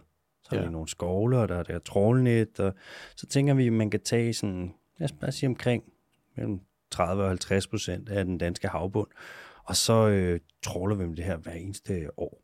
Så ja. gør vi det, så fisker vi det sådan. Hvad tror du, man vil sige? Hvordan tror du, man vil modtage det? Jamen, hvis du går tilbage i de historiske kilder, Mm. så allerede for flere hundrede år siden, eller hvad, det har nok været, altså man, i starten sejlede man jo med sejlskibe, hvor man slæbte travl på Mm. bunden, så blev det overtaget af damptravlere og sådan noget, men allerede dengang man brugte sejlskibe, der, var der, der kan du læse historiske beretninger om, at, at der er folk, der er bekymrede. Der er øh, øh, forvaltere, eller hvad man kalder dem, der skriver, at de, de er bekymrede over øh, miljøpåvirkningen af det her nye fiskeri. Og det var altså med sejl. Shit. Når man tænker på det højteknologiske fiskeri, vi har i dag, Mm. og hvor, hvor store redskaberne er, og hvor ofte de, øh, hvor mange af dem der er, og øh, man kan sige, at den største skade er sket. Ja. Øhm, så man kan sige, det er 100, over 100 års øh, intensiv øh, bundslæbende fiskeri, har byggemodnet hele øh, havbunden omkring Danmark. Vi plejer jo at have Østersbanker nede i, nede, nede, altså ved den sydlige del af, af vores øh, øh, Nordsø. Mm. Vi plejer at have Østers op omkring øh, Hirsholmene hele vejen du ved, ind over, over Kattegat. Vi har haft masser af hajer. Øh, jeg har læst beretninger fra, fra øh, lige omkring 1900, hvor, hvor de siger, at fiskerne brokker sig over, de alle, alle steds øh, omsværmende hajer. Og, og, og, og øh, man fangede jo rokker øh, regelmæssigt. Ikke? Og hvis du kigger på, altså frem til måske midten af 70'erne, der, der, var det ikke, øh, der var det ikke nogen big deal at fange en torsk, som du nærmest ikke kunne bære hjem øh, andet end i favnen med to arme. Altså, var det, så det, var, stor. det var ikke ualmindeligt. Ja. Så cirka fra 70'erne og frem, der begyndte det at blive noget sådan, hvis man fangede sådan en stor en, så kom det i ekstrabladet. Ikke? Men før det, der var det helt almindeligt. Det er en voksen torsk. Så det, det er igen det her øh, shifting baseline syndrom, altså hvor, hvor vi alle sammen er blevet vant til, når vi fanger en stor torsk i dag, Mm. altså, altså hvad er det, 4 kilo eller sådan noget, ikke? Så wow, wow, stor Mm. fisk, ikke? Ja, Altså her, der taler 40. vi kraftedet med om, så det går, det går tilbage, og selv Øresund, der har ikke været fanget en, en, en torsk over 10 kilo de sidste 10 år. Shit. Altså, det går tilbage, det går tilbage, det går tilbage. Det er virkelig tragisk, og det er virkelig, kan man sige, vi, så kan man sige, der er noget, der kan gå tabt. Altså, det, du ved, at man mister noget for evigt. Men havet og, og fiskebestanden, alt det, det er jo super taknemmelige øh, økosystemer. Mm. Lader du det være i fred, så kommer det tilbage. Hvis du lader fiskene vokse sig store, så, er der, så kan du få de der store fisk. Hvis du lader havbunden være i fred, alt, alt er i vandet. Altså hvis du tager en vandprøve, alle de små larver, der skal lægge sig på bunden og lave nye kolonier af hestemuslinger og alt muligt andet, det, det er der. Mm. Men i det øjeblik, det lander på havbunden, så bliver det nærmest udslettet i alt for store dele af vores farvand. Ikke? Vi beder sgu selv om det. vi, vi, det eneste, man behøver at gøre, det er lade det være i fred. Mm. Øh, så det, der har været, det har jo ikke, der har ikke været, alting har jo ikke været alle steder, men for eksempel hestemuslinger eller søfjer, det ligger på mudderbunden. Det er der, hvor hummertravlfiskeriet det foregår. Mm. Hvis du stoppede, det er derfor, vi siger, lad os prøve at fiske med tegner i stedet for, eller noget, bare et eller andet. Tag en stor del af det, frigør det fra travlfiskeri, it will come. Så vil det bare komme tilbage. Det er jeg 100% sikker på. Hvad tror du, hvis vi kigger på øh, en af de andre presfaktorer, den anden største presfaktor, der er på havet, ikke? Ja, altså kvælstofudledning, ja. som så primært er fra landbruget. Ikke? 70 procent af kvælstoffet kommer fra landbruget. Jo, det er irrelevant at tale uh, spildevand. Ja, det er cirka 5 procent, 4,8-5 procent. Og så kan man sige, Ja. ja. så er der industri også cirka mellem 5 og 10 procent, og så er der naturlig baggrundskvælstofudledning Ja, ja, ja. ja. fra naturen på omkring jo. 20 procent. Lidt mere, hvis der er mange lynedslag. Øhm, hvis man nu øh, reducerer kvælstofudledningen radikalt, tror du så, at vi, og hvis man så siger, okay, vi, vi tråler videre, tror du så, at man øh, er vi kommet til sådan en point of no return så? Altså, hvor stor en presfaktor er kvælstofudledning også i det her? Jamen, det er jo kvælstof. Det, du, du, kan ikke, du, du kan ikke rigtig sammenligne de to. Nej. Så, så når du skal lave den der rangordning, Mm. hvad er de største presfaktorer, så, så er det ligesom grøntsager og, og kød, eller du ved, det, er sådan, det er to forskellige presfaktorer. Mm-hmm. Den ene, og fiskeri er endda flere presfaktorer, øh, men, men udledninger fra landbrug påvirker de grundlæggende forudsætninger for liv. Altså, hvor meget lys trænger ned på bunden, mm. øh, Mm. hvor meget ilt er der i vandet. Du ved, det, er jo, det er jo sådan en grå dyne, der ligesom bestemmer grundlæggende. Øh, det er lugten i bageriet, kan man sige. Ikke? Mm. Hvis du så kigger på fiskeri, så har du to. Det er, hvor mange fisk du tager ud, hvilke fisk og hvor mange fisk du fjerner fra systemet. Det er jo i sig selv en meget stor presfaktor. Mm. Det er den der, det man kalder se- selektiv udtag af arter. Mm. Du fjerner dyr fra... Tænk, I gamle dage, der fangede vi over en million tons tobis i Nordsøen. En million tons. Det er fisk, som normalt burde blive spist af, af fugle, øh, havpatdyr, andre fisk. Du tager mad væk fra systemet. Mm-hmm. Øh, du ændrer på sammensætningen af, af fødekæder. Stor påvirkning i sig selv at fange fisk. Mm-hmm. Og så har du den fysiske påvirkning. Altså at du simpelthen er ude og, og fysisk påvirke. Øh, Havbunden. Ja, og så har du faktisk også det, jeg snakkede om før, det her med vandmiljø, Mm. som jeg tror, vi kommer til at blive meget klogere på i fremtiden. Altså, hvad, hvad, hvad, hvor meget af... Fordi ting har det med at forsvinde i havet. Det ryger ned på bunden, og så ryger det længere og længere ned i bunden, og så er det, så er det væk. Der er jo Mm. rigtig meget nede i bunden af Bornholmerdybet, som vi helst ikke skal have op igen. Der er godt nok ikke så meget bundslæbende fiskeri der, fordi der er ildsvind, og jeg ved ikke hvad. Mm. Men vi har jo sennepsgasbomber, og jeg ved ikke hvad, nede i, i Bornholmerdybet. Mm. Men vi har jo også i vores sedimenter overalt i Danmark, og særligt der, hvor der er meget organisk stof, og, og meget sådan, øh, hvad vil sige, mudder, Mm.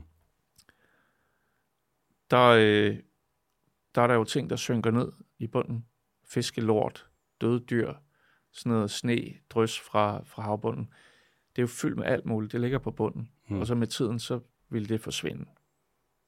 Kulstof også. Du ved, Mm. det, der, det er en del af den der kulstofpumpe. Altså, havet lærer kulstof Mm. øh, atmosfærisk CO2. Øh, jeg tror, der kommer til at være meget mere forskning i fremtiden omkring, hvad bundslæbende fiskeri, hvordan det påvirker havets evne til at fjerne alt det, vi i virkeligheden gerne vil have, havet fjerner. Mm. Det er kvælstof, det er forurening, det er kulstof, altså CO2, fordi det er meget udbredt fiskeri. Ikke? Mm. Der er jo et meget kontroversielt øh, forskningsfelt lige nu. Men øhm, Møns klint er jo, altså hvis du ser på den der store hvide klint, Mm. det er jo atmosfærisk CO2, der er lavet mm. i Mhm. havbund. Forhistorisk. Det er derfor, du finder fossiler og alt muligt. Hver gang du finder sådan en eller anden forstening i klipperne, Mm.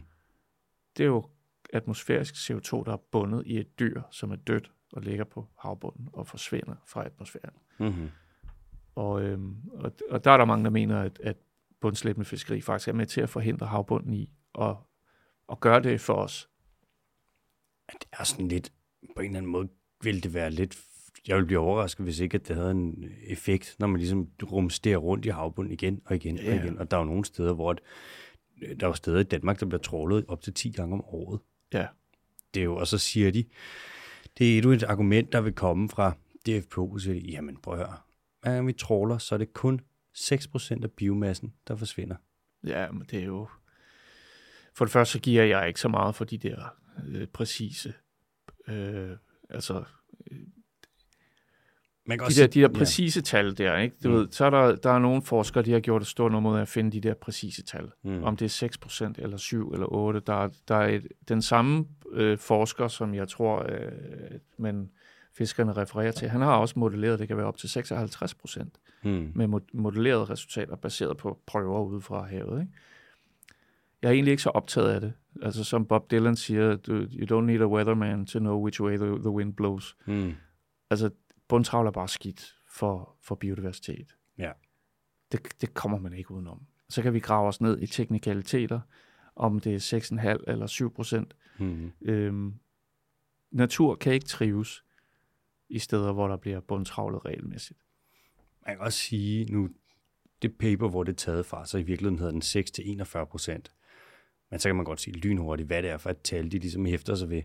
Øhm, man kan også sige, så er det jo lidt dumt, hvis du så tager og siger 6 procent, og så tager det nogle år, før havbunden kommer sig, og så de 6 procent, for hver gang du tråler, så vil det jo akkumulere sig. Ja, ja, ja. Så du vil jo på et eller andet tidspunkt, så vil du nå op nogle steder op til 60 procent eller mere på et år. Og hvis ja. Du så gør det hvert år, det kan enhver jo se. Det er der, hvor det er de argumenter, der bliver brugt, hvor at det er jo et argument imod dem selv, de prøver at bruge i deres egen favør. Ja. Ja, Og det ja. siger lidt om, så har du altså, så står du et sted, hvor du gør noget, der er ekstremt skadeligt, hvis det bedste argument, du har, er ret dårligt. Jamen, jeg, jeg er helt enig. Øhm, og man kan sige, når jeg siger det her med, at det danske hav er blevet byggemodnet, altså det er ligesom, at inden man starter byggeri, så fjerner man alt og jævner det fuldstændig, så det er Helt lige, og ja. fladt og klar til at bygge. Ikke? Mm. Øhm, at øh, at når, når øh, de danske fiskere, de, øh, de kommer, lad os sige, man, vi var i det der pristine hav, som du talte om lige før, ikke? altså Mm. helt uberørt. Mm. Au, au, første gang Mm. travleren kommer. Det er der, den største skade, den sker. Ikke? Mm-hmm. Så man siger, at man kalder det øh, first pass af travl, er den, der har den største effekt. Mm. Og det skyldes, at der er nogle dyr i havet, og vi kender dem bare ikke så godt, fordi der, vi har ikke særlig mange af dem tilbage, forståeligt nok. Mm. De er utrolig sårbare over for fiskeri. Og som jeg var inde på før, det her med langlivede, følsomme arter. Der er nogle arter, som, som vokser i du ved, flere hundrede år. Snak koraller og den slags. Nej, altså mus, nogle muslinger, og for eksempel øh, de, de biogene rev, Mm. de levende rev. Vi har jo ikke koralrev som sådan i Danmark, men vi har jo øh, rev lavet af muslingebank, altså rev af muslinger, Mm-hmm. hestemuslinger, øh, øh, Molbo Østers. Men for eksempel hestemuslingrev, de kan ikke tåle bundtravl.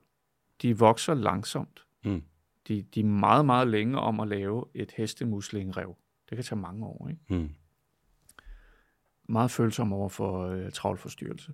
Så lad os sige, at du har et hestemuslingerev et sted i Kattegat, og travler hen over det. Jamen, så kaput. Så er det kaput. Mm. Efter, måske endda efter en gang. Ikke? Hvor mange år vil du så tage dig at få hestemuslingerev der igen? Det vil tage Flere hundrede, vel? til eller, i hvert fald 10, 15, 20, 30, 40, du ved, mange, mange år. Mm.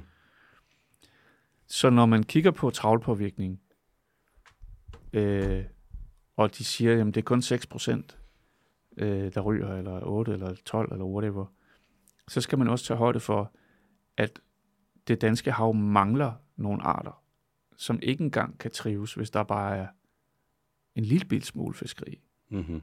Øhm, det er det der med, at, at vi har vi har vendet os til, at øh, sådan er det bare. Altså det er ligesom, der er jo mange arter, der ikke kan trives på en, øh, en, en pløjet mark. Ikke? Ja, de fleste. Øh, det, det, det, det gør jo bare, at vi er jo ikke vant til, at der skal være øh, noget af det spændende biologi på en pløjet mark. Mm. Men med al den snak, der er nu om naturgenopretning og øh, rewilding og alle de her, du ved, at man begynder at, at inddrage øh, landbrugsarealer til natur, så kan det komme tilbage. Mm. Du kan godt få natur på de her områder. Hvis, hvis du, altså på, på, på havet skal du sådan set bare lade dem være i fred. Nemt. Så kan du få den biodiversitet tilbage, som, som er på vores røde lister. Mm-hmm. Øh, Der vil de jo så komme og sige, øh, DFPO, det vil sige, men prøv at høre, Thomas, man kan, du kan slet ikke fiske med garn i Danmark mere, fordi der er så mange sæler. Du får simpelthen Ja. ja. nogen fisk ind. Og vi har jo altid anerkendt, at, at der er, øh, kan være... Øh, der er jo to konflikter med sælerne. Ikke? Den Mm. ene det er, at, at øh, sælerne stjæler fiskene Mm. ud af redskaberne. Det er jo også skide irriterende. Mm. Men den konflikt har været der altså gennem alle tider. Du kan læse historiske beretninger fra Østersøen, fra før øh, sælerne øh, gik, nærmest blev udrydningstruede. Ikke? Mm. Øhm, at øh, det skyldes jo også, at der var den her konkurrence med, med sæler. Det, det erkender vi fuldt ud, Mm. men det er jo ikke, det er jo ikke en... Øh, det er jo ikke en grund til at, at lave et hav, et selvfrit hav, Nej. øh, for at fiskerne kan få lov at... Og, sælerne er jo en del- af den danske havnatur. De skal, de skal have plads, ikke? Mm-hmm. De skal være der. Så må man løse det på anden vis. Så siger de, øh, jamen så udvikler man sælsikre redskaber. Det har man brugt mange millioner på, at øh, udvikle alle mulige måder at fange fisk på. Men det er klart, hvis ikke der er nogen fisk, så er det jo ikke rentabelt at fiske med, med fiskefælder. Det Ja. kan du gøre op i Barentshavet, hvor de kan finde ud af at forvalte deres fiskeri ordentligt. Der er masser af fisk, du kan fange dem i, i tegner nærmest, eller sådan nogle øh, fish traps, ikke? Mm-hmm. Men det kan du ikke i Østersøen øh, og i Kattegat, fordi vi har simpelthen ikke nogen fisk. Fordi vi har ødelagt Så økosystemerne. vi har ødelagt økosystemerne. Mm. Og, øhm, og, og det skyldes jo en række forskellige ting. Men det skyldes i høj grad også den måde, vi har fisket på. Mm. Og, og den sidste del har jeg ikke hørt de danske fiskere erkende en eneste gang. Jeg har ikke hørt dem sige en eneste gang selv noget i retning af, vi har også et ansvar for, hvordan tingene de ser ud. De vil kun have sælen skudt og skarven skudt. Men Og- selv, altså hvad tror du, der vil ske, hvis man skød alle skarver og alle sæler? Det ved jeg sgu ikke. Og man fortsætter som nu? Så vil man måske fange, hvad? 5-8 procent flere fisk? Men vi har jo, vi har jo, der har jo været masser af torsk, øh, samtidig med, at der har været masser af sæler i gamle dage. Altså, Ja. det, jeg har siddet igennem et projekt, vi havde, jeg har siddet og læst alle mulige gamle beretninger Mm. om, altså, torsken var jo tonse udbredt. Det var, den, det var sælerne altså også. Og skarver vel også? Øh, jeg har ikke særlig godt styr på skarver. Man Jeg kan ved også ikke så sige- meget om, om havfugle, men øh, Hvis du har en torsk på øh, 40-50 kilo, den Ja. bliver altså ikke taget en skarv. Nej, det er klart, at, at hvis, hvis øh, de når at blive store, så bliver det jo ikke et. Øh, men, men så er der også nogen, der snakker om, at, at skarven den ikke er hjemmehørende, og det, jeg, jeg kan ikke kvalificere det. Øh, jeg er ikke øh, fuglemand. Øh, Det kan jeg godt hjælpe dig med. Det der, det er sådan en klassisk en, man laver. Det er ligesom, hvis du spørger øh, svineproducenterne, så er vildsviner det invasivt. Ja. Hvis du spørger dele af jægerne, Så ulven, Ja. den er invasiv. Hvis ja. Du spørger dele af fiskeriet, så vil de sige, at skarven er invasiv. Og Ja. hvis du så spørger jægerne, er fasanen, er den også invasiv? Så siger nej, det er den, det er den sgu ikke. Nej. Det er den ikke, fordi den har været her i 500 år. Ja, ja, ja. Og så er det om envy, og så siger man, guldchakalen, er den invasiv? Og sådan, ja, den er invasiv, fordi Ja. den har lige været væk i en periode. Så det er fuldstændig, der er, Ja.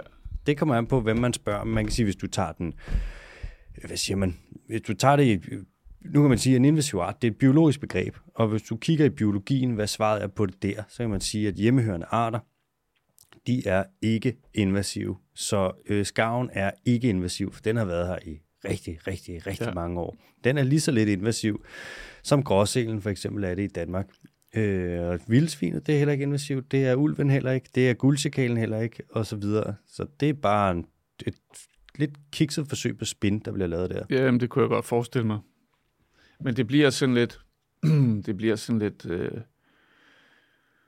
altså, skarven bliver jo reguleret. Øh, og det, en ting, som også irriterer mig, øh, når, man, når man taler om det her problem, problemsæler, Mm. det er... Altså, vi har jo altid, og det er der også andre grønne organisationer, der har, øh, hvad skal man, stiltigende anerkendt eller accepteret nogle tiltag for at, at hjælpe dem, der er meget hårdt pladet af øh, direkte konflikter med sæler. Ikke? Mm. Øhm, fordi det er nemlig ikke bare sådan et over en kamp problem. Sælerne er blevet et hadeobjekt. Altså, nu var der en lille håndfuld sæler, der døde af fugleinfluenza. Mm. Øh, kan ikke huske, hvor det var han, her i Danmark, hvor man fandt dem døde. Mm. Der var jeg lige inde og læse øh, på Fiskerforums øh, Facebook-side i kommentarfeltet. Mm. De havde bare en fest derinde, ikke? De elsker det. Hold kæft, mand. Det var bare sådan noget. Man kunne ikke få armene ned over de her sæler, de døde, og nu skulle de alle sammen bare dø. Og... Mm. Altså det der had, den der tro på, at sælerne er råden til alt ondt, tror jeg, blandt andet Fiskeriforeningen har været med til igennem deres øh, kanaler, fiskeritidene og, og alle de her. Det, det er præcis det, jeg mener med, og at der er mange fiskere, der får deres nyheder og deres fakta fra Fiskeriforeningen. Og de har opbygget et nærmest en hadeforhold til sæler, som øh, nogle steder kan være fuldstændig irrationelt. Fordi sælproblematikken, den er ikke ens overalt i landet. Mm. Ligesom skravproblematikken ikke er overens. Eller ens overalt i landet. Nogle steder er hårdt pladet af sælkonflikter mm. med deres redskaber. Andre steder er ikke. Øhm, og så øh, det samme gælder jo øh, skarver. Der er nogle steder, de er plaget af, at deres fisk bliver taget af, af skarver, men det er sgu ikke alle steder i Danmark. Vel? Så, så det, det, jeg mener, det er ved at, at gå fuldstændig fra 0 til 100 på hadskalaen. Mm. Det gør det fuldstændig... Altså, man bliver handlingslammet. Og sige, problemet her er også, at fiskebestanden er blevet så små og så skrøbelige, så naturlig predation faktisk måske kan udgøre en trussel imod dem. Ja. Og det kan man sige, sådan, så er problemet, altså naturlig predation er naturligt, det er der altid. Du Ja, kan ikke bare ja. komme ind og sige, at det er fordi, vi har jo, vi har jo fucket op for os selv, og nu har vi fucket det så meget op, så noget, der egentlig ikke er et problem, lige pludselig bliver til et problem på grund af os. Der Ja. kan man sige, sådan, så er problemet jo ikke at lige pludselig pege fingre af skarv og sæl. Problemet er jo så, eller løsningen vil jo være, at øh, DFPO begynder at tage lidt ansvar. Og så kan man sige, hvis DFPO, de også havde bare sådan, hvis de nu havde bare en lille smule røv i bukserne, ikke? så ville de også turde gå efter landbruget, for landbruget er ved at ødelægge dansk fiskeri. Og man kan sige, De har, de har ødelagt stor del af det hav, som de skal fange deres fisk i. Ikke? Og man kan sige, at DFPO, Danmarks Fiskeriforening, sidder inde på Akselborg på samme kontor som Landbrug og Fødevare. Altså det er Ja. ja. samme kontorfællesskab. Jeg fatter det ikke. Altså at de finder sig i det. Jeg begriber det ikke, og jeg forstår, altså det er jo også det. De er blevet mere, øh, de, er, de er begyndt at, at, at tale mere om det. Men de taler meget om byspildevand. Og det, det ja, synes jeg er noget underligt noget. det bliver en Hvad med alt snak. det, der bliver, og gerne fra store byerne, ikke? Men det er jo det, det er jo nemt for dem, øhm. kan man sige. Det er jo, øh, storbyerne er jo, det er jo lidt lige meget. Der er jo ikke nogen forbindelse mellem dem og Danmarks Fiskeriforening. Det er ligesom skarv og sel. Dem kan de jo svine til, så tosser det ved. Der er jo ikke noget, der sker jo ikke noget. Hvis de går efter landbruget, så kan man sige, så kommer der dårlig stemning, og landbruget kan slå igen, og vil slå igen. Ja, men det er der ikke nogen tvivl Så om. det tør de ikke, og der kan man sige, det er, så kan man sige, der svigter de jo bare de danske fiskere. Ligesom Ja. at de svigter dem, når de bliver ved med ikke at tage ansvar for deres handlinger. Altså, vi er gået rimelig langt, ikke? Altså, for det første, hvis, hvis du taler med mine kolleger i Tyskland, Mm. WWF i Tyskland, altså, tyskerne, de ser øh, sælens tilbagevenden efter nærmest har været udryddet fra Østersøen. Mm. Øh, fra at være nogle ganske få individer til nu at være øh, du- du- 40.000 eller meget i hele Østersøen af gråsæler. Mm. Det ser de som en kæmpe succes. Mm. Altså, det er en conservation, naturbeskyttelses case, du ved, en kæmpe succes. Det er det da også. Det kan man, altså, det, det er en del af, Øst, af Østersøens øh, økosystem. Den Mm. mm. var ved at være udryddet. Nu er den faktisk tilbage og har det rigtig godt. Ja. Det, det synes de bare er et helt kanon, ikke? Så det der med, at øh, vi sender ministeren til øh, EU, og så får vi skudt en masse sæler, forget it. Mm. Det kommer ikke til at ske. Så jeg tror, meget af det er bare retorik, ikke? Jeg er meget mere til at tage samtalen omkring de her ting på et mindre øh, hysterisk øh, grundlag. Mm. Mm. Og så sige, for eksempel har vi været ude at sige, øh, øh, i erkendelse af, at der ikke er fisk nok til, at du kan fange dem i sælsikre redskaber. Altså sådan at leve af det. mm. Det er mit indtryk i hvert fald. Så har vi det tale om kompensation. Hvis du er en fisker, der er hårdt ramt af sæler, der stjæler din fisk, og du kan dokumentere det, Mm. øh, så er vi der åbne. Altså, vi vil, det- vi vil, så vil vi da ikke blande os i, om, om man gav fiskerne noget kompensation. Selvfølgelig, det skal der bare være der. Det synes jeg da er et fint øh, indspark. Men ved du hvad, det der med, at sælerne kommer tilbage, det er jo også, det er jo et stort rovdyr, der har været næsten udryddet i danske farvand, som Ja. kommer tilbage. ikke? Man kan sige, det er jo ikke forskelligt fra det, du ser med tigeren i Indien og Bangladesh for eksempel, eller løven i Indien for den sags skyld. Nej.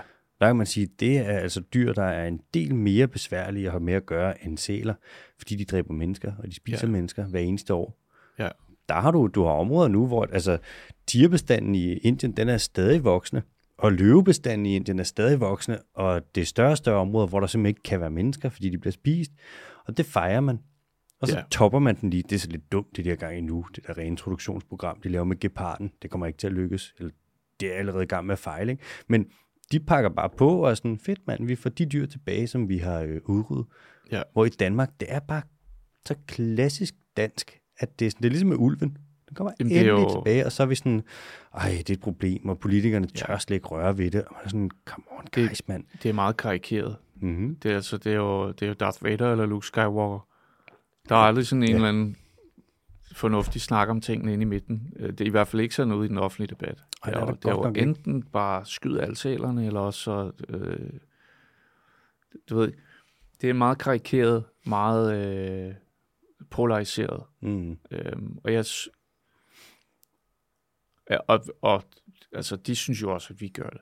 Mm. Det er klart. Øh, fiskerne synes også, at vi maler, øh, vi fyrer lort af, og du vi hetser dem, og jeg ved ikke hvad. Ja, ja. Problemet er bare, hvad, hvad skulle man gøre? De er uden sidestykke, udover vandmiljøet omkring landbrug, de er uden sidestykke den største direkte presfaktor på den marine biodiversitet. Mm. Hvad, hvad, hvem skulle vi ellers snakke om? Ja, Så præcis. vi snakke om råstofindvinding. Men det er jo en peanuts i forhold til... I virkeligheden, når du taler havbunds påvirkning, altså på areal, altså det er jo... Du kan ikke engang sidestille med, med udrulning af havvind i Danmark. Altså det, det er uden sammenligning den presfaktor, som har den største påvirkning på den marine biodiversitet. Altså, vi snakker jo også, det er jo påvirkning af Direkte påvirkning. flere 10.000 kvadratkilometer Ja, ja. øh, hver eneste år, ikke? Så Hvad med- selvfølgelig skal vi snakke om det. Mm. Og det er ikke bare, fordi vi synes, natur er fedt. Det handler også, hvis man virkelig går sådan lige laget længere ned. Vi har nogle miljømål. Mm. Vi skulle have haft en god miljøtilstand i danske farvand i 2020 med EU's havstrategidirektiv. Der er ikke nogen deadlines på Natur 2000, men, øhm, men det er jo blandt andet, fordi vi ikke har haft deadlines på Natur 2000, og folk bare har shiftet Mm. rundt omkring i EU, at de nu kommer med de her lidt strengere krav med biodiversitetsstrategien i EU. Mm-hmm. Det er for at få medlemslandene til lige at, at spænde ballerne lidt og bare gøre, gøre noget. Ja, bare gøre et eller andet. Alle de laver bare gratis omgang. Mm. Bare gratis omgang. Ja. Sverige gør ikke. Øhm, Tyskland laver heller ikke gratis, men Danmark, de, de laver gratis omgang. Det er den måde, vi gør ting på. Ikke? Det er både til vands og til lands, altså. Ja, Hvad tænker du om? Nu er det tit, hvor øh, DFBO de kommer med nogle ting, når de laver nogle udmeldinger, så er der meget af det, hvor det faktisk ikke rigtig passer. Altså, der er direkte øh, faktuelt forkert. For eksempel Ja. det, de siger med, at bundtrål ikke har nogen negativ indvirkning på Ja. havbunden. Øh, og tit så refererer de til DTU, ja, og på den måde, der kan man sige, at de faktisk tager noget, som DTU ikke har sagt, og så øh, miskrediterer de dem faktisk. Ja. Lidt som vi så, nu blev det gjort forleden med Bæredygtig Landbrug, gjorde det med SDU, altså Syddansk Universitet, hvor der er noget med kvælstof, og så fejlciterer de dem, hvor at så kommer Syddansk Universitet og siger, det passer ikke det der, det har vi ikke sagt, og det der, det skal I ikke sige. I tager Ja. og laver en bevidst fejlfortolkning af vores ting. Men DTU, de siger aldrig noget. Nej, men jeg så godt det der, øh, hvor SDU var ude og sige, nu må I simpelthen stoppe. Ikke? Ja. Øhm, Men hvad med DTU? Hvorfor, hvorfor gør de det? Jamen, jeg kan da kun opfordre dem til at gøre det. Det har jeg også gjort. Hmm. Og sige, prøv at høre, de, de, de misbruger jeres øh, notater. De fejlciterer jeres ting. Øh, og, og det er jo fordi, ikke alle, der læser dem, er biologer. Hmm. Så når du læser øh, nogle af de ting, den måde, de er formuleret på, øh, så, så, så vil du som lægeperson jo, så vil du, så vil du sige, at det lyder meget rigtigt. Hmm. Men, men du og jeg, vi kan måske se, at de mangler faktisk øh, at snakke om, om, om den helt, det helt centrale emne af det, vi faktisk snakker om i det her notat. Hmm. Øh, og det er faktisk fuldstændig irrelevant, men de siger det igen og igen. Og der synes jeg ikke, øh, jeg bliver i hvert fald træt af, at det skal være en miljøorganisations rolle og, og forsvare faglighed. Hmm. Og særligt ikke, når det er mig, der er afsender. Så der synes jeg det helt klart, at hvis jeg var DTU, så ville jeg sige, hov, hov, det er sgu ikke det, vi har sagt. Ja, præcis. Det, det er overhovedet ikke det, vi har sagt. Men jeg vil sige, de har jo også været, været, været øh, ret slemme til at pakke ting ind. Så det er ikke sådan, at de siger noget, der er forkert. Det kan også godt være, at du kan finde de ting, du skal bruge i det, der bliver publiceret, men, men de er ikke meget for at sige tingene lige ud. Hmm. Så du skal være ret dygtig til ligesom at Afkodet. afkode og grave og selv kigge på data Hmm. for at sige, hvad er det egentlig, det her studie, det siger. Nå, det siger... Og du se, jeg har snakket med, med Henrik fra Fiskeriforeningen mm. Mm. til sidste naturmøde. Vi blev enige om, at vi er simpelthen nødt til at tage et møde med, med, med DTU, fordi vi har begge to vores... Vi læser resultaterne forskelligt. Hmm. Der blev lavet et studie i Kattegat omkring øhm, øh, havbunds øh, påvirkning fra fiskeri. WWF var med i det projekt, DFPO var med i det projekt, og Mm. DTU var med i det projekt. Henrik og jeg, vi, vi går rundt med hver vores fortolkning af resultaterne. Hmm. Så vi har brug, det er jo det, man skal bruge universiteter til, ikke? Ja. At være s- sandsigere Ja, og en uafhængig tredje og være orakler. Ja. Og, og det er jo public service Mm. at komme med svarene, ikke? Jo. Jeg lagde arm med Henrik der til natur. Jeg kan godt huske det. Ja. Du så ikke godt ud næste dag. Hold kæft, mand. Thomas, de drak mig så sjask stiv. Jeg kan huske, hvad den hedder, ja. Den der bar. Ja, Hirtals, Café Hirtals, eller hvad? Ja, og vi har bare siddet, mig og vi har jo diskuteret op og ned om ja. det her, og, sådan, og han synes jo, jeg er så irriterende, fordi sådan, jeg skal jo ikke udtale mig om det her, jeg er jo ikke fisker. Nej. Og så vi diskuterer og diskuterer og diskuterer, og så møder jeg ham der, jeg tror det er sådan noget 11-12 tiden omkring, ja, lige omkring midnat, var allerede rimelig fuld. Øh, og så går jeg over der, og så falder vi i snak, og så de to andre, han var der med to kammerater, de blev bare ved med at købe øl til os. Ja. Ved og ved og ved og ved. Og var også sådan, altså, der er ikke nogen hemmelighed, vi er jo meget øh, uenige. Siger også til Henrik der, sådan, jeg vil gerne have, at dansk fiskeri bliver bæredygtigt, du vil gerne have det samme. Så er det bare øh, to forskellige måder, vi vil have det på. Ja, ja. Godt lide ham, han er en sjov gut. Han er sådan helt, altså hans øh, take på fiskeri og hans videnskabelige, eller måde at se på videnskab på, den er helt forskellig fra min, altså fuldstændig. Ja. Men det endte med, ja, vi så lagde arm, ikke? Jo, jeg kan godt Han huske det. møvede mig, altså. Hold kæft, jeg tror også, han vejer jo sådan noget 90-100 kilo, ikke? Ja, Også fisker, dem skal man ikke lægge arm med. ja nå, men det, jeg, jeg har også kendt Henrik, Henrik i mig. Det er ikke fordi, øh, det kan godt være, at han ikke gider have, at vi snakker om ham. Men, øh, Ja, ja. men jeg synes, øh, at jeg har altid synes, det var en fornøjelse at snakke med ham. Og det er jo ikke fordi, det er bare, hvis, ja, det eneste grund til, at jeg vil sige det, det er fordi, som lytter kunne man måske tro, at det var sådan noget nævekamp. Sådan, øh, vi, meget, meget af det, man læser i, øh, i, på, på øh, sociale medier eller i debatindlæg. Altså, vi kan jo sagtens mødes Mm. og snakke om ting, Ja. øh, uden at det bliver øh, super dårlig stemning. Præcis, Øh, det er jo men- også, men- ja.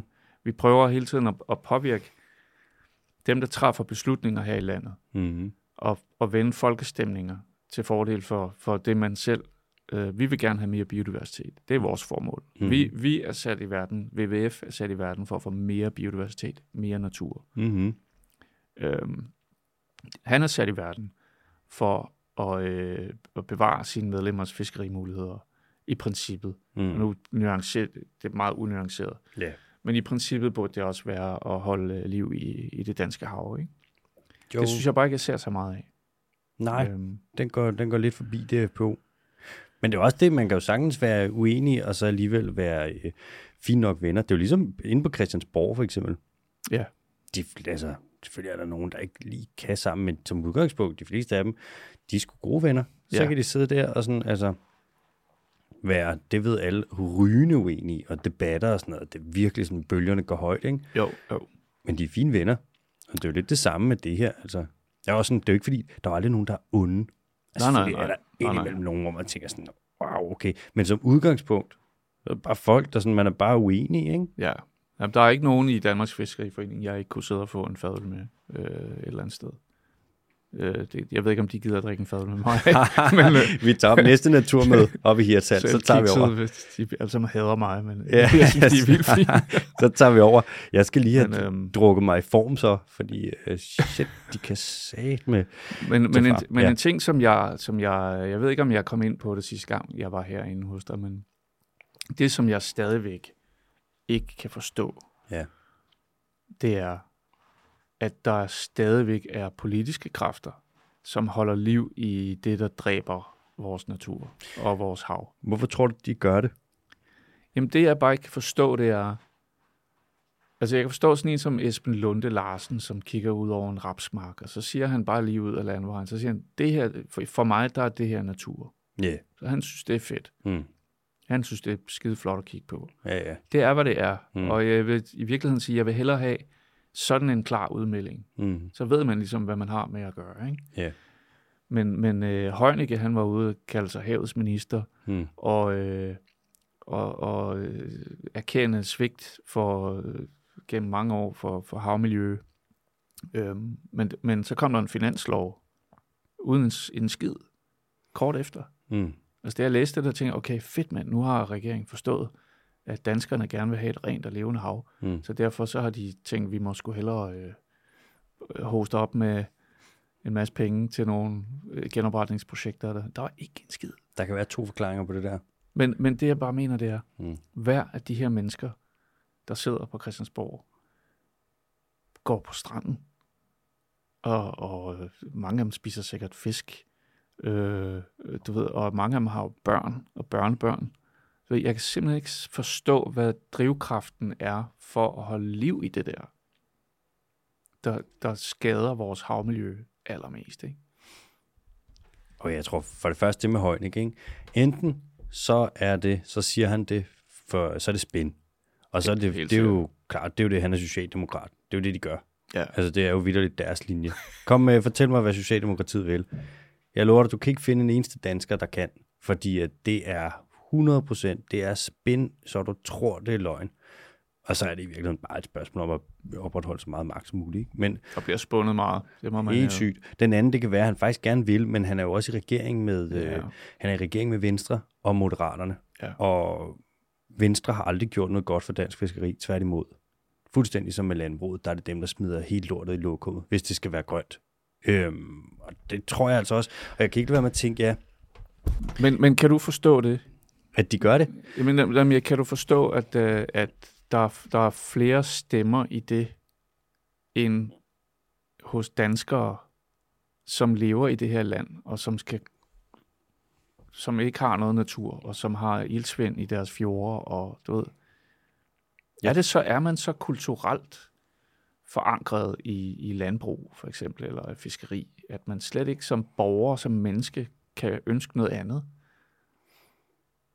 Det er jo, jeg, Jeg ved det ikke. jeg det, tror, det, hvis vi kigger sådan... Jeg tænker meget over sådan noget. Ja, jeg forstår dig også godt, at det er også det der med sådan, det er jo fordi, du er et moralsk menneske, ikke? Men der er ikke særlig meget moral i politik. Tit så handler det jo, det er jo et koldt spil. Og man kan sige, hvis vi kigger på den regering, der er nu, øh, hvis vi kigger på landbrugspolitik, klimapolitik, om vi kigger på fiskepolitik, det er meget den der med at sige, når man gør noget, sige, at der er ambitioner, lave planer, nedsætte kommissioner, der kan lave en plan om en rapport om et udvalg, men der er meget, meget lidt handling, for hvis du ikke gør ja. Noget, handler, så er der ikke nogen, der rigtig kan blive sure over det. Så det er lidt det med, hvis du kan komme spinde nok, som om, at du er i fuld gang, uden rigtig at gøre noget, så er folk sådan, de er i fuld gang. Ja, Men ja. der er ikke, du gør ikke noget. Og man kan også sige, hvis de skal... Det er DFPO, der tjener flest penge i dansk fiskeri. Ja. Måske dem og DPPO. ja, nok det PPO tjener nok mere end DFPO. Ja. Så man kan sige, med DFPO, de hiver de der... Jeg tror, hvad er det, de hiver op af den? 80-100.000 ton fisk om året, ikke? Så bliver der lavet nogle, nogle 100 millioner der, og man kan sige, så lader man bare være med at gøre sig uvenner med dem, fordi det er sådan, det er det, pengene ligger. Så fuck. Ja. det, de har jo altid gjort, som de gør. Det er lidt med landbruget, hvor man kan sige, pengene ligger jo lidt i den animalske produktion, er størst. Så lader ja, Ja, vi lige være med det, så siger vi til svareudvalget, når I laver CO2-afgiften, hvad blevet?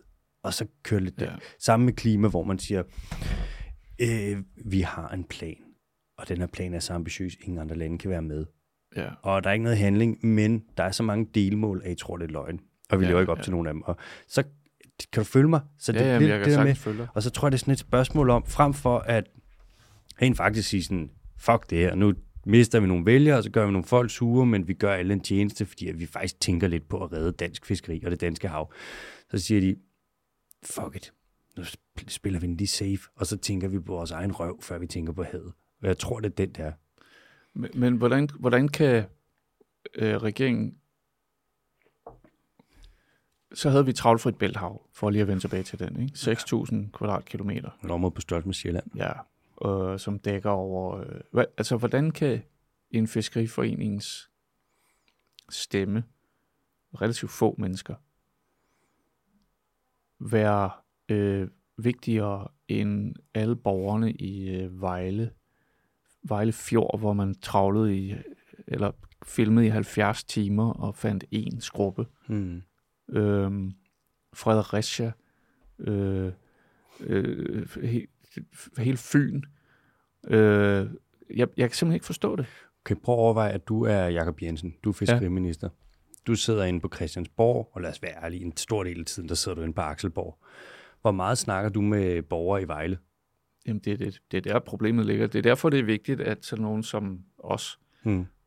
prøver at bringe det her ud i, øh, i en samtale, som går ud over Christiansborg, men som går ud i, i, i stuerne. Hmm. Og jeg kan huske, altså, øh, vi startede med at lave vandmiljøplaner, da man begyndte at fange døde jomfruhummer i Kattegat.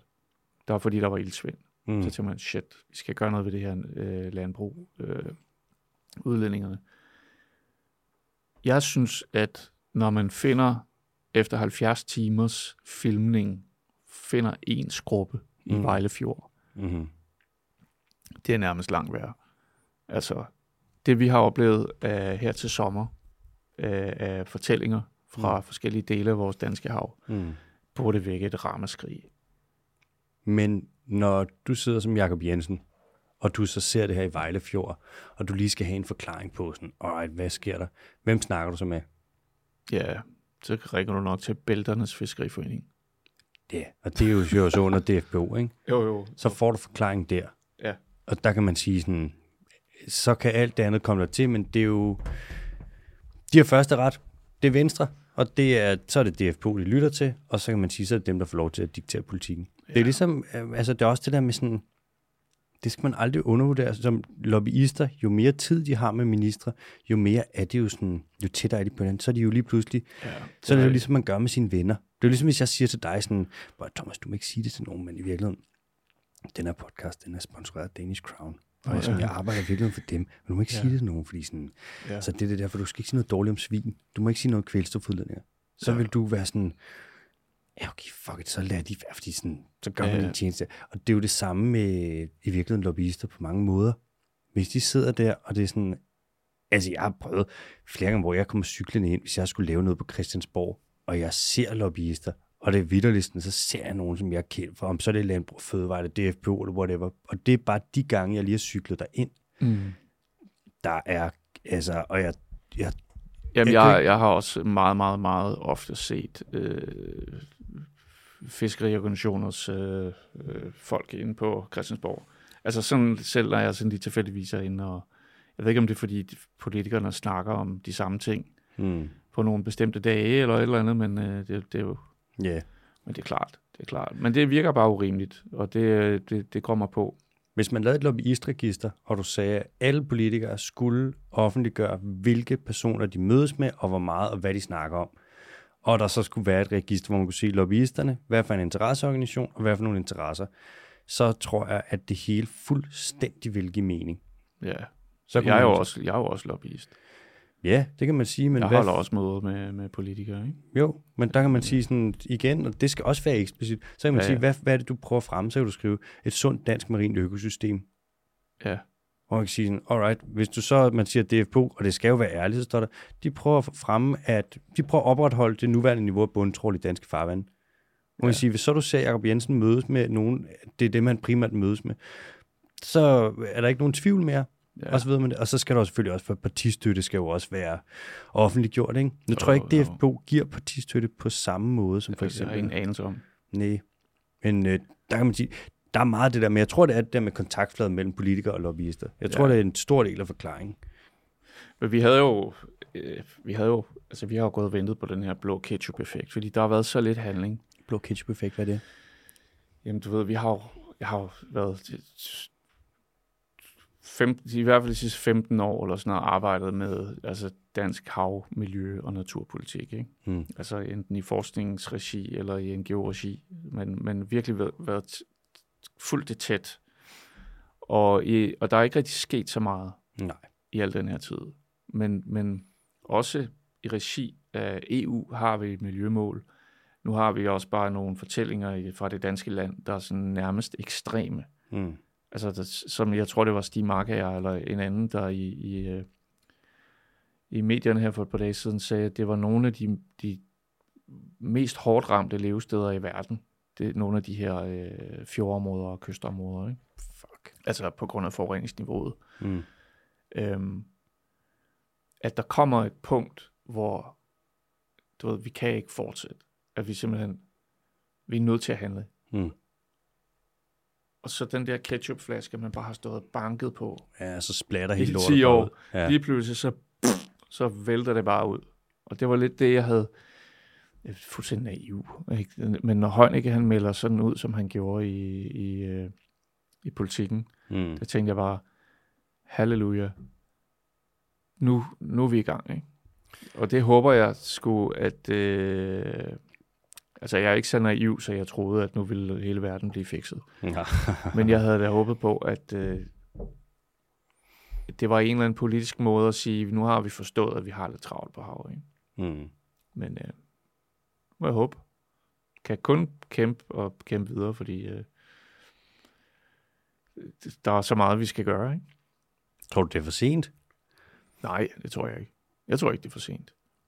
Jeg tror, der er ting, der kommer til at tage længere og længere tid at komme ud af hullet, jo længere vi graver ned. Ikke? Hmm. Øhm, der er jo desværre noget omkring det her med kvælstofproblematikken. Der ligger så meget af det lagret i, i fjordene og i havet, at der vil tage lang tid, før at vi begynder at se. Øh. Men Stig Marker, han, han sagde, at, at du vil, nogle steder vil du relativt kort tid efter kunne se klare vand, for eksempel. Klart.